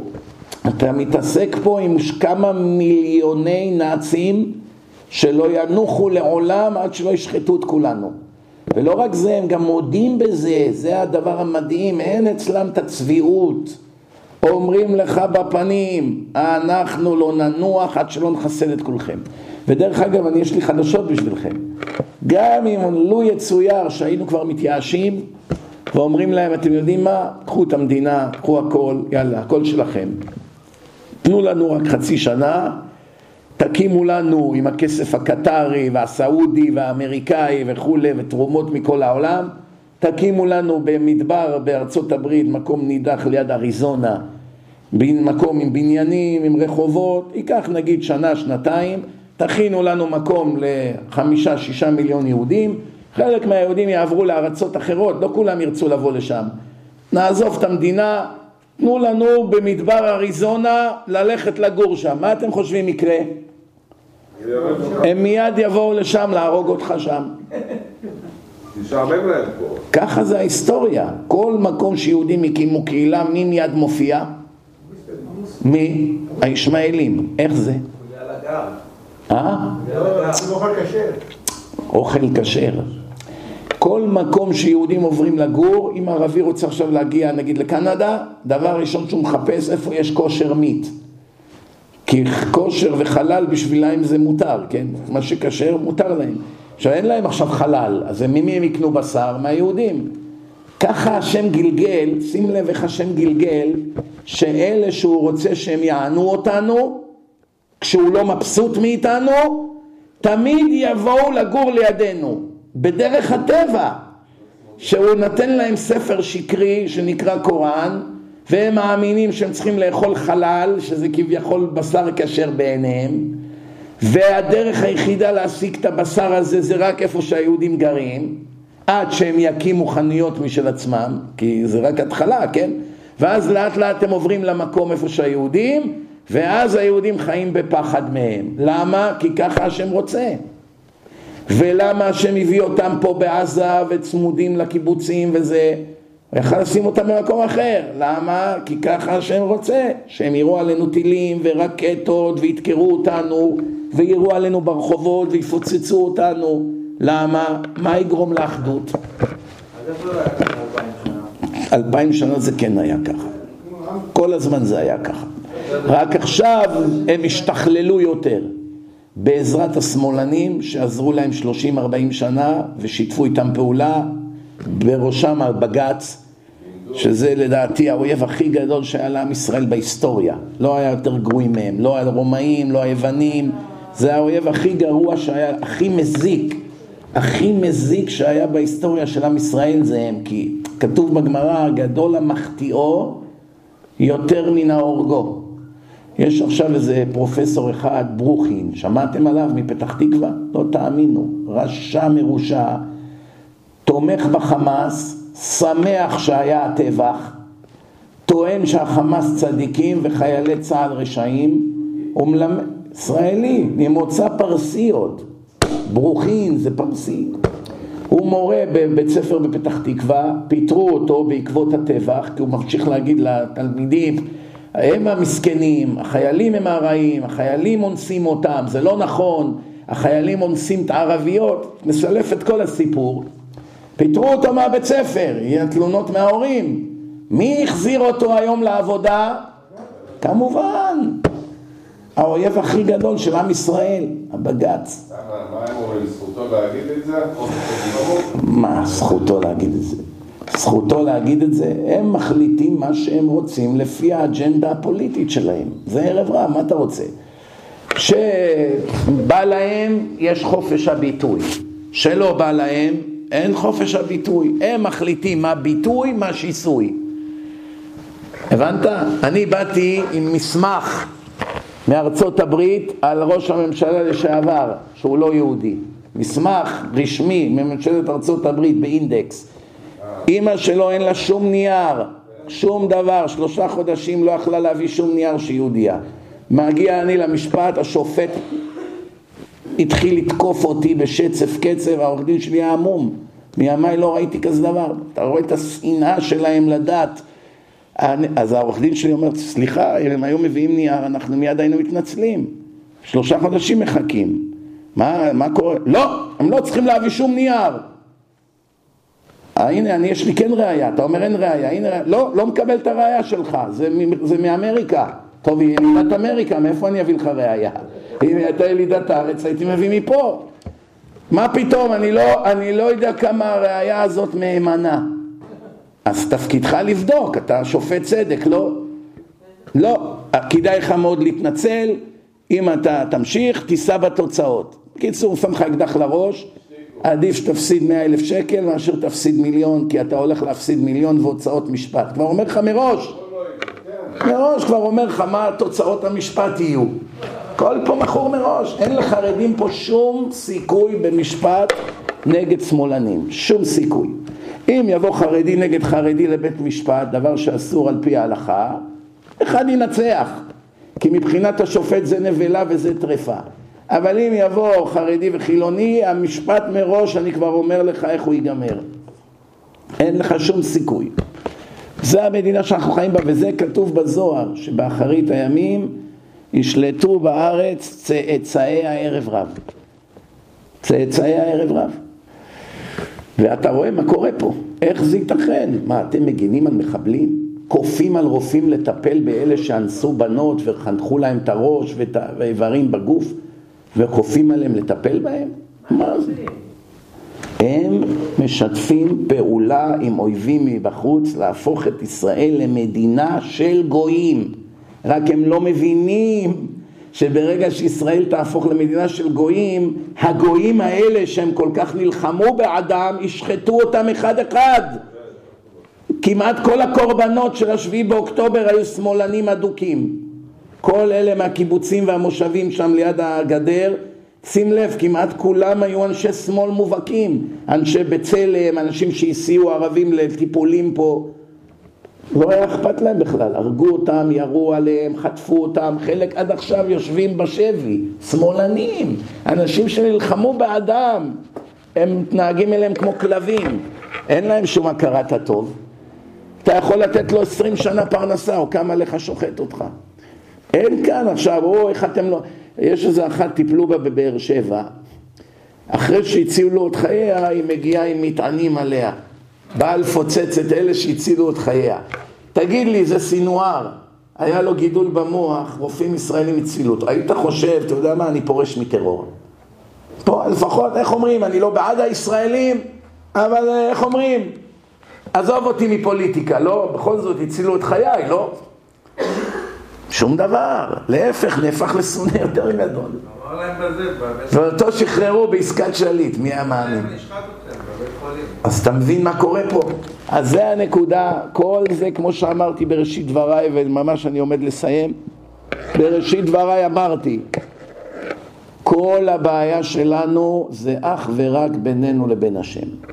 כל מה שדיברנו עכשיו ב-20-30 דקות האחרונות זה סימפטומים של הבעיה.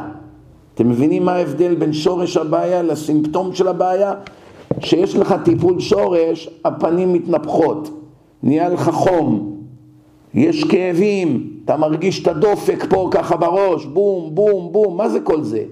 זה הגוף משדר אותות מצוקה על זה שיש חולי בשורש של השן, שצריכים לטפל בו, או לעקור את השן, או להרוג את השורש. עכשיו, אם תיקח אנטיביוטיקה וכדורים נגד כאבים, ירד הנפיחות, נכון? ירד החום, והכדורים ישתיקו את הכאבים, נראה שאתה בריא לגמרי. ירדה הנפיחות, הכל נהיה בסדר, ואתה יוצא לרחוב לעבוד. ברגע שאתה מפסיק עם האנטיביוטיקה, מה קורה? עוד פעם חום, עוד פעם כאבים, עוד פעם נפיחות. זה המצב של מדינת ישראל מהיום שנולדנו. אנטיביוטיקה מפסיקים, אנטיביוטיקה מפסיקים. פעם אחת לא טיפלו בשורש הבעיה. עכשיו, שורש הבעיה זה לא להשמיד את עזה או לחסל את כל הפלסטינאים, זה לא יעזור, אתה לא מבין, ישלחו לך עוד כמה מיליונים מסעודיה. לא חסר, לקדוש ברוך הוא לא חסר חיות טרף. ישלח לך חיות טרף, פעם זה היה הנאצים, עכשיו זה הם. לא יהיה הם, יבוא איזה עם אחר משוגע יתקוף אותך, זה לא... מה הנקודה? שלא טיפלנו בשורש הבעיה. ומהי שורש הבעיה? לא השלמנו עם בורא עולם. רוב העם לא מכיר בו. עכשיו שים לב שהמכה הנוראית הזאת שקיבלנו עוררה הרבה אנשים. זה מדהים כמה אנשים עכשיו חוזרים בתשובה. הייתה בסמינר בחורה, אפשר לדבר איתך? כן, בבקשה. אומרת, תשמע, אני עכשיו כבר שומרת שבת שלושה חודשים. אבל אני עושה את זה מפחד, היא אומרת לי. אני אומר לה, למה מפחד? היא אומרת, אני, חברה שלי חטפו אותה, היא עדיין חטופה. ואני קיבלתי על עצמי שמירת שבת, אני גם רואה מה קורה בעולם, אני מרגישה שהסוף שלנו מתקרב. ושמעתי איזה דרשה שדיברת על סוף העולם, על גוג ומגוג ומה יקרה ומה, ואני מרגישה שזה עומד להיות. ואני יודעת שמי שמחלל שבת לא יזכה להינצל, לכן אני מתוך פחד שומרת שבת.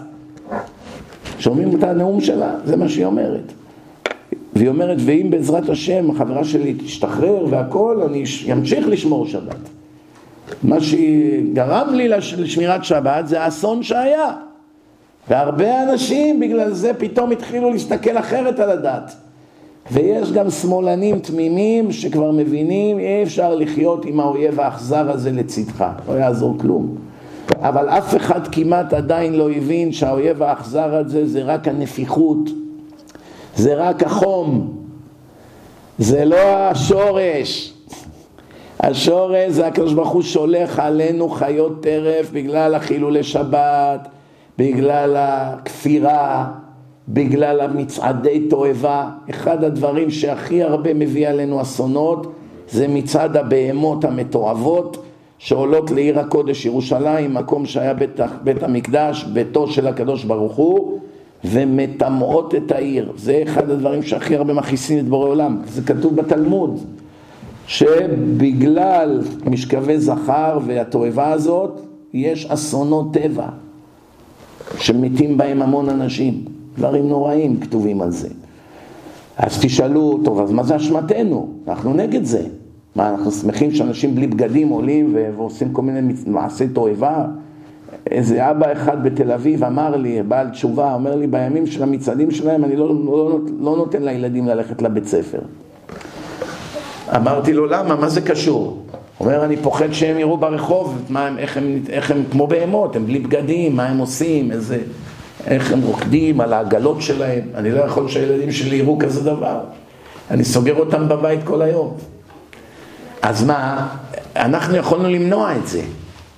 יכולנו למנוע את זה. אם היו עומדים מיליון חרדים בכניסה לירושלים בפעם הראשונה והשנייה, עם, עם שלטים וצורכים שמע ישראל ולא לא תיכנס תועבה לירושלים, הם היו מוותרים, מה? איך הם יחדרו? עומדים מיליון, סוגרים את כל הכיש, אין כניסה לירושלים היום. לא יעזור שום דבר. מה יעשו המשטרה? יהרגו מיליון אנשים? לא. פעם, פעמיים, שלוש, מוסרים נפש עבור הקדוש ברוך הוא, נגמר הסיפור, כבר לא היה להם טעם לארגן את זה. גם המסיבה הזאת, יש הרבה אומרים, בגלל המסיבה הזאת, שבת, שמחת תורה, מוזיקה של גויים, פסל של בודה, בחורים ובחורות, זימה, פריצות, סמים, בגלל זה באה עלינו הצרה. זה ודאי לא מוסיף, זה דבר שרק מחמיר את המצב, אבל הבעיה התחילה הרבה לפני זה, זה לא ביום אחד פתאום השם הגיב. בדרך כלל כשבן אדם עושה עוון גדול לא מיד מקבל את המכה. זה לא תוך כדי המסיבה פתאום, יש דברים, זה תהליכים. מדי פעם הקדוש ברוך הוא נותן מכה מהירה, כמו שהיה באולמי אה, ורסאי. ריקודים מעורבים, מוזיקה של גויים, בחורים, בחורות, בום, נפלה כל הרצפה. חושב איזה עשרים נהרגו שם, לא יודע כמה. כמו קורח ועדתו, בום, נפלה כל רחבת הריקודים. לפעמים השם עושה מעשה כדי לזעזע את האנשים שיערערו תשובה וישתנו. למשל, לפני איזה שנה, שנתיים, היה גם כן מסיבה בבריכה, בחורים ובחורות, ערומים, פתאום נפתח בולען ברצפה של הבריכה, שאב שם איזה בחור או שניים, שאב אותם לתוך האדמה, כמו קורח ועדתו. ואחד אני חושב מת בסוף. אחד ניצל, השני מת. איך באמצע מסיבה עם מוזיקה רועשת של בחורים ובחורות, אני חושב שזה היה בחג, סוכות, לא יודע בדיוק איזה חג זה היה, פתאום השם פותח את האדמה והיא בולעת שם בחורים, מדי פעם השם מביא איזה סתירה כדי להעיר את האנשים, אבל אתה רואה מה, מה זה עוזר. אסונות קטנים לא עוזרים, לצערנו הרב היה צריך את האסון הגדול הזה כדי לזעזע מיליון איש פה במדינה. וגם, כמה זמן זה יהיה אפקטיבי? עוד מעט ישכחו הכל. אותם אלה שהיום אומרים לא יקום ולא יהיה, הם לא יגורו לידינו, זה או אנחנו או הם, לא תהיה כאן, אנחנו לא, בחיים לא נסכים. תן להם עוד חצי שנה, תראה איך הם מדברים. פתאום יתחילו עוד פעם, צריכים לתת להם וזה, ופה אנחנו לא יכולים להיות כובשים. כל הרעיון הזה להגיד אנחנו כובשים זה כפירה. כי בתורה השם נתן לנו את הארץ. להגיד שאנחנו כובשים, אתם יודעים, אני רק אסיים בדבר אחרון. יש אנשים שהם חסידי הרב יואל מסטמר, שמעתם עליו? כל תנועת סאטמר זה כמה עשרות אלפי חסידים בארץ ובעולם, בעיקר בחוץ לארץ, שהם מתנגדים חריפים למדינת ישראל. שונאים את מדינת ישראל, שונאים את הציונות, שונאים את הציונות, ושונאים את הצבא, שונאים את הדגל, שונאים את ההמנון. עכשיו השאלה שלי היא כזאת, למה הם כל כך מתנגדים למדינת ישראל? בגמרא כתוב שאסור לעם ישראל למרוד בגויים, למרוד באומות, עד שיבוא משיח, אז נקבל חזרה את ארץ הקודש, שייכת לנו, אבל כרגע הקדוש ברוך הוא החרים אותה מאיתנו. הרי יש פסוק בתורה, כי לא תימכר הארץ לצמיתות כלי הארץ. ברצונה נתנה לנו, איך רש"י כותב שם? ברצונה נתנה לנו, ברצונה לקחה מאיתנו.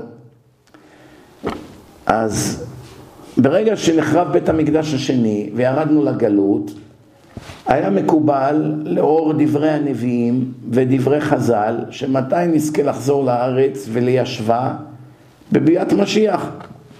הוא יקבץ את הגלויות, הוא יבנה את הבית השלישי, ואחרי זה תהיה תחיית המתים, כל הדברים שכתובים בנביאים. פתאום הייתה שואה נוראית. והציונים, הקומוניסטים, שונאי השם, שונאי התורה, החליטו לנצל את השואה, שזה שעת כושר, שהגויים עמומים ממה שקרה, כדי להוציא מהם מדינה באו"ם, שתהיה הצבעה וייתנו לנו להקים פה מדינה. והיו פה כמה ערבים שגרים פה, היה פה הרבה ביצות, לא היה פה כלום. לא הקימו פה כלום, אלפיים שנה לא היה פה כלום. ופתאום החליטו להכריז על הקמת מדינת ישראל. ואז הערבים קמו והתחיל כל הבלגן. ומאז ועד היום עשיתי חשבון, כל יום מת יהודי אחד קורבן על היותנו פה. לפני השביעי באוקטובר עשיתי חשבון, 0.94 יהודים מתים כל יום פה, מאז קום המדינה. אחרי אוקטובר 7 כנראה שכבר הגענו לאחד, או, או אפילו יותר. זאת אומרת, כל יום מת יהודי, כל יום, על היותו יהודי על ידי ערבים. לא בתאונות, בתאונות מתים הרבה יותר. כל יום נרצחים בממוצע יהודי אחד, כל יום, 30 בחודש. מאז קום המדינה, עוד מעט 80 שנה כבר, כן. עכשיו, אלה של סאטמר, הרב יואל מסאטמר היה איש גדול מאוד וקדוש מאוד, והיה קנאי להשם. הוא התנגד בתקיפות לקומוניסטים הציונים. למה? כי הם רצו להקים פה מדינה של גויים. לא רוצים ישיבות, לא רוצים תורה, לא רוצים שבת. רוצים ללמד אנשים פה את כל התרבות הרוסית והפולנית, הקומוניזם, סוציאליזם, הסתדרות, פנקס אדום, קיבוצים, מושבים, הכל מאה אחוז על פי הרוסים, הרוסים הקומוניסטים. זו התוכנית שלהם. רצו אנשים פה עם בלוריות, לא רוצים כיפות, לא רוצים לשמוע מציצית, כלום. כיוון שכך, הוא מאוד התנגד, הוא ידע שהם יעבירו את כל היהודים על דתם, בדיוק כמו שהם עשו. כמעט כל המרוקאים שבאו הפכו אותם לחילונים. כל התימנים שהגיעו צדיקים כולם, כולם נהפכו לחילונים כמעט. כמעט כל אלה שבאו הפכו אותם פה לכופרים. הקימו כאן מדינה של כפירה. עכשיו סאטמר מאוד שונאים את המדינה בגלל זה, לא שהם שונאים יהודים, שונאים את, את אלה שבאו לכאן והשתלטו פה על המדינה. אבל כל מה שאמרתי צריך הערה אחת להגיד שזה הטעות של סאטמר וגם אלה שעוקבים אחרי הרעיון הזה. יש כלל אצל הקדוש ברוך הוא שאף על פי שיהודי עושה דבר שמכעיס את השם, שהשם אמר לא לעשות, ויהודי עושה, שבסופו של דבר הקדוש ברוך הוא מתאים את עצמו למצב החדש. נכון, זה לא אומר שלא יהיה עונש. יהיה עונש, יהיה תשלום, יהיה כל מה שקורה. אתה רואה בעצמך מה קורה. אבל הקדוש ברוך הוא מתאים את עצמו למצב. ואני אתן לכם משל ובזה נסיים, תבינו. יש איזה חסיד בא לרב שלו, אומר לו, רבה, אני רוצה לפתוח חנות בהרלם. אין שם אף יהודי, כולם שם גויים. אומר, אני רוצה לפתוח חנות בהרלם. אומר לו הרב, למה בהרלם? תפתח בברוקלין, איפה שיש יהודים. מה עכשיו תעשה בהרלם? אין לך לא שחרית, לא מנחה, לא ערבית, אין מניינים שם, אין כלום, אם תרצה איזה אוכל כשר, מה תעשה? תפתח במקום קרוב ליהודים. החסיד לא שמע, היה לו 200 אלף דולר חסכונות, לא שמע בקול הרב, אמרה את פיו, הלך, פתח חנות בארלם. עכשיו לחסיד יש עשרה ילדים, אישה ועשרה ילדים, הם בתלמודי תורה. הילדים אשמים שאבא שלהם אידיוט? מה הם אשמים? האישה אשמה שיש לה בעל פלגמט? לא. עכשיו הקדוש ברוך הוא במלכוד. מצד אחד רצונו לתת לחסיד הזה סתירה כזאת, להוריד אותו לאשפתות, שילמד בדרך הקשה. הרב אמר לך לא ואתה בכל זאת עושה כן. הרי כתוב בתורה כל אשר יורוך תשמע בקולם, לא תסור מכל אשר יורוך ימין ושמאל. מה אתה ממרה את פי הרב? בשביל מה אתה שואל דעת תורה ועושה הפוך? זה מחלה של הרבה אנשים. שואלים בתקווה שהרב יגיד מה שנוח לי. אם אמר מה שלא נוח לי, נמצא רב אחר. אז מה קורה? אז הקדוש ברוך הוא מצד אחד רוצה לתת לו סתירה שמגיעה לו. מצד שני הקדוש ברוך הוא הוא לא אימפולסיבי, הוא בעל שליטה. הוא רואה את העשרה ילדים, אם עכשיו אני אקח לו את הפרנסה, אני אגרום לו לפשוט רגל בחנות, העשרה ילדים האלה יהיו רעבים, לא יהיה להם מה לאכול, איך הוא ישלם לתלמודי תורה, יידרדרו לתרבות רעה ברחובות, יהיה, יהיה לזה השלכות קשות. בעל כורחו הקדוש ברוך הוא נאלץ לעשות את העסק של החסיד עסק מצליח. והוא מפרנס את המשפחה שלו שלושים שנה מהחנות הזאת. אחרי שלושים שנה בא אליו איזה אח, אומר לו, מנדל, אתה רואה שאי אפשר לסמוך על הרבנים? הנה מה אמר לך הרבה? אמר לך לא לפתוח בארלם. אבל תראה איך הקדוש ברוך הוא עזר לך, מארלם נהיית מיליונר. הבנתם? זה הסיפור של מדינת ישראל. הקדוש ברוך הוא לא רצה שהמדינה תוקם, וודאי לא על ידי הרשעים הכי גדולים בהיסטוריה של עם ישראל, השונאים שלו, שונאי הדת, שונאי יהדות. אבל הם החליטו בכוח הזרוע להתחיל במלחמה, ומשכו תימנים ומרוקאים וכל מיני תמימים להצטרף ל... וגם הרבה דתיים לאומיים, כיפות סרוגות, הרב קוק ותלמידיו, גם כן דבקו בהם. נהיה פה קלחת שקומוניסטים שונאי דת עם מאמינים ואנשים דתיים נלחמים פה כדי שתהיה פה מדינה. עכשיו מה הקדוש ברוך הוא יעשה? יוריד לנו חמישים אלף יהודים שימותו? הרי אם לא היינו מצליחים במלחמת השחרור, הערבים פה היו שוחטים את כולם, לא היה אחד נשאר חי. אז גם היו מתים כל הרשעים, והיו מתים הרבה צדיקים תמימים שהיו פה. כל מיני אנשים שבאו עם כיפות על הראש. לא היה לקדוש ברוך הוא ברירה, והוא נאלץ לעשות לנו נס, והקמנו מדינה. זה לא היה רצונו, אבל הכנסנו אותו לפינה, מלכוד. אותו דבר במלחמת ששת הימים. אם היה עוזר לנו, כל מדינות ערב מוחקות אותנו.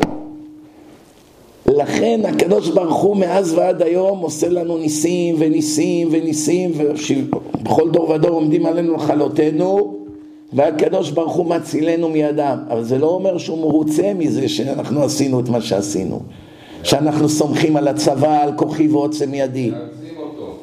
אנחנו כל הזמן גורמים לקדוש ברוך הוא לעשות לנו טובות נגד רצונו. אבל מדי פעם, איך אומרים, נשבר לו הוא נותן לנו איזה סתירה פה ושם. מלחמת יום כיפור, שלושת אלפים איש מתו. זה לא צחוק. היה, משה דיין אמר חורבן בית שלישי, כבר היה פצצות אטום על המטוסים. זה הרבה לא יודעים. אמר לי איזה חמש בצבא, שהוא היה אז במילואים, אומר לי כבר הרכבנו פצצות אטום על המטוסים. כבר ידענו שאנחנו עומדים למות כולנו. ובסוף היה נס, הכל התהפך, וזה. כבר עמדו להוריד עליהם אטום. בקיצור, זה מה, ש... זה מה שקרה, כמעט הלכה המדינה, הם נכנסו, פתאום הערבים עצרו, אומרים מה זה, לא יכול להיות שהישראלים כאלה מטומטמים. אין אף התנגדות, מה זה, נכנסים מהצפון, מהדרום, איפה הצבא? כולם היו בבתי כנסת. לא היה טלפונים כמו היום וזה, אינטרנט, כל אחד רואה... מה היום? ראית איך הם נכנסו עכשיו? מה זה היום? תראה, מה שאתה אומר... מה שאתה אומר זה נכון, הקדוש ברוך הוא סימה את עיניהם. אני באופן אישי, אין לי ראיות. אני רק אומר, דעתי האישית, יש לי הרגשה שמישהו מבפנים בגד בנו. לא יודע מי. יש אנשים מבפנים שהיה להם אינטרס, לא חלמו כמובן שיהיה כזה אסון. אמרו, יהיה איזו התקפה שימותו 20-30, וזה טוב כדי למגר את ביבי, והרי יש לו הרבה שונאים פה בשמאל. יכול להיות שמישהו מבפנים מכר סודות, קיבע את הרדארים, משהו פה לא הגיוני, שאף מטוס לא הגיע, אף מסוק, חיילים בקושי הגיעו שבע שעות ראשונות, לא היה בכלל הגנה, לא היה משטרה, שחטו את כולם, משהו פה לא הגיוני. פעם אמר לי איזה מישהו שעבד בגדר שם, בזמן שהוא היה בצבא, אומר לי, אתה יודע, אם עכבר או חתול היה מתחכך בגדר, תוך פחות מחצי דקה היה כבר ג'יפ עם חיילים שם. מיד היה אזעקה, נגיעה בגדר. איך זה, איך זה ייתכן שפרצו את הגדר ב-13 מקומות ואף אחד לא הופיע? לכן מסברה הגיונית נראה לי שהייתה בגידה, אבל אני לא יודע בוודאות. זה יכול להיות שאני טועה, אני לא יודע. מה שאני לא יודע, אני רק משער. מה שאני יודע, מה שכתוב בתורה, אני יודע, אני אומר את זה בוודאות. פה סברה, סברה שכלית, לדעתי הייתה כאן בגידה, אבל עוד ימים יגידו, סוף האמת לצאת לאור. בסוף אולי יום אחד נדע מזה, מה באמת קרה. אבל דבר אחד, עוד פעם אני חוזר ואומר, אנחנו שוב פעם נופלים במלכודת הזאת. זה לא משנה אם בגדו מבפנים או לא בגדו, אם זה אשמת הצבא או אשמת הממשלה או אשמת הראש ממשלה הקודם, כל זה, זה רק הסימפטומים. מה שורש הבעיה? בורא עולם מאוכזב וכועס על בניו. זה שורש הבעיה. כל עוד לא נסדר את הבעיה בינינו לבינו ולא נלמד את הדור החדש מה זה תורה ונכניס יהדות חזרה לבתי הספר ולהתחיל לכבד מחדש את התורה ולהגביל כאן את חופש השיסוי הנוראי של הערב רב השמאלני שונא השם שהורגים את העם פה באמצעי התשקורת. דרך אגב, תדעו לכם שהמון חיילים מתים רק בגלל הערוצים האלה בטלוויזיה. דרך אגב, זה לא רק ערוצי השמאל, אפילו הערוץ הימני הוא גורם נזק גדול מאוד במלחמה. אתם יודעים למה? כי שם מביאים את כל הוויכוחים בין הקבינט והראשי ממשלה והגנרלים למיניהם וכל המומחים ומביאים כל מיני תבוסתנים, תבוסתנים שבאים ואומרים אין סיכוי להשמיט את החמאס, לא הגענו אפילו ל-20 אחוז, המלחמה הזאת תיקח שנים, אנחנו לא הגענו, אין לנו כיוון, צריכים להפסיק, צריכים להחזיר את החטופים בכל מחיר, יושבים שם הרוצחים הנאצים האלה ומתחזקים. אומרים הנה, מתייאשים כבר, מה יש לנו להישבר? נדרוש הרבה דרישות, הם כבר נואשים, הישראלים האלה פחדנים, הם אפסים, תראה את הגנרלים שלהם איך הם מדברים, תראה איך הם אוכלים אחד את השני, מראים את זה כל הזמן, והם יושבים שם במנהרות, רואים את כל השמאלנים האלה, כולל הימנים, שגם נופלים במלכודת הזאת, והם מתחזקים, ובגלל זה מתים חיילים. אנחנו הורגים את עצמנו בטמטום שלנו, מהרסייך ומחרבייך ממך יצאו. כל הצרות שקורים לעם ישראל באו בגלל עם ישראל. לא בגלל איראן ולא בגלל הנאצים ולא בגלל הערבים. הם רק השוט בידיו של בורא עולם כדי להכות בנו. לכן כל ההתמקדות הזאת בלשנוא אותם ולשנוא את הנאצים ולשנוא את אלה ולשנוא את אלה זה על גבול הכפירה. כמו כלב שנושך את המקל שמרביצים לו. במקום להבין שהבן אדם מרביץ לו, הוא כועס על המקל. זה נגד התורה. לכעוס על המקל זה טמטום. צריכים לכעוס על אלה מתוכנו שמעבירים את עמנו על דתם.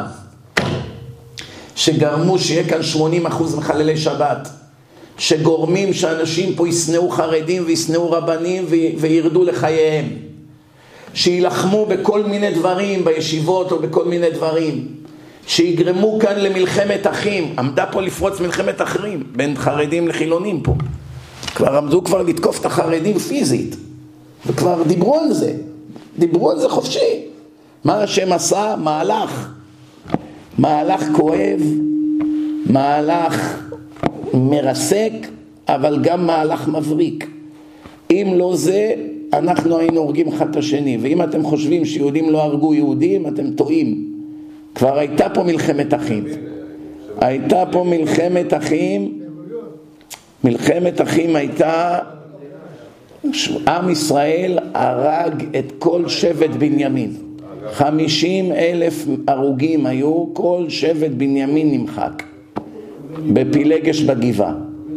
תסתכלו בגוגל, פילגש בגבעה, תראו את כל הסיפור. גם כשרבין... אה, גם אלטלנה, אבל היה מלחמה בין הארגונים, אבל זה לא היה ממש מלחמה. הרגו 16 איש באלטלנה, לצערנו הרב רבין היה המפקד, בן גוריון נתן פקודה, ורבין וחייליו ירו. למה? הם רצו למצוא חן בעיני הבריטים. היה להם איזה הסכם שלא יביאו נשק ליהודים. הגיעה אוניית נשק, ואז בן גוריון ידע שזה יסכסך אותו עם הבריטים, נתן לרבין פקודה לירות על האונייה הזאת. והרגו 16 מסכנים שהביאו נשק פה כדי לעזור. דרך אגב, אתם יודעים, כל מה שהקדוש ברוך הוא עושה בעולם זה מידה כנגד מידה. שאלו את רבין, אני קראתי את זה בספר שלו, יש לו ספר, אומר, בהיותי שגריר בוושינגטון, עוד לפני שהוא נהיה ראש ממשלה, שאלו אותי האמריקאים, איך זה שיריתי על יהודים באלטלנה, והאם אני מתחרט על כך? אמרתי שאינני מתחרט. הזקן נתן פקודה ואני הייתי המפקד בשטח ומילאתי את הפקודה. לימים הקדוש ברוך הוא שלח לו אחד שירה בו עד היום שלושים שנה ומתחננים אליו, תתחרט, תגיד שאתה מתחרט, ניתן לך לצאת ל- ל- מתחת לשמיים. הוא סגור בצינוק שלושים שנה, מבודד, בלי טלוויזיה, בלי רדיו, בלי מגע עם אסירים. הוא, לא, הוא גמור, הבן אדם גמור בתוך כלוב. אומרים לו, אם תתחרט, ניתן לך הטבות. הוא לא מסכים. עד היום הוא לעולם לא נשבר. עם כל האיסורים שמנסים לשבור אותו, הוא צועק עד היום, לא מתחרט.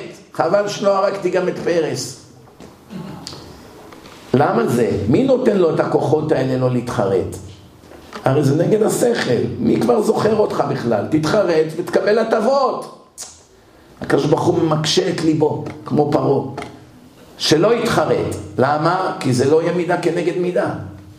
זה חייב להיות, אתה רצחת יהודים ואתה לא מתחרט, יהודי ירצח אותך ולא יתחרט. זה חייב להיות ככה.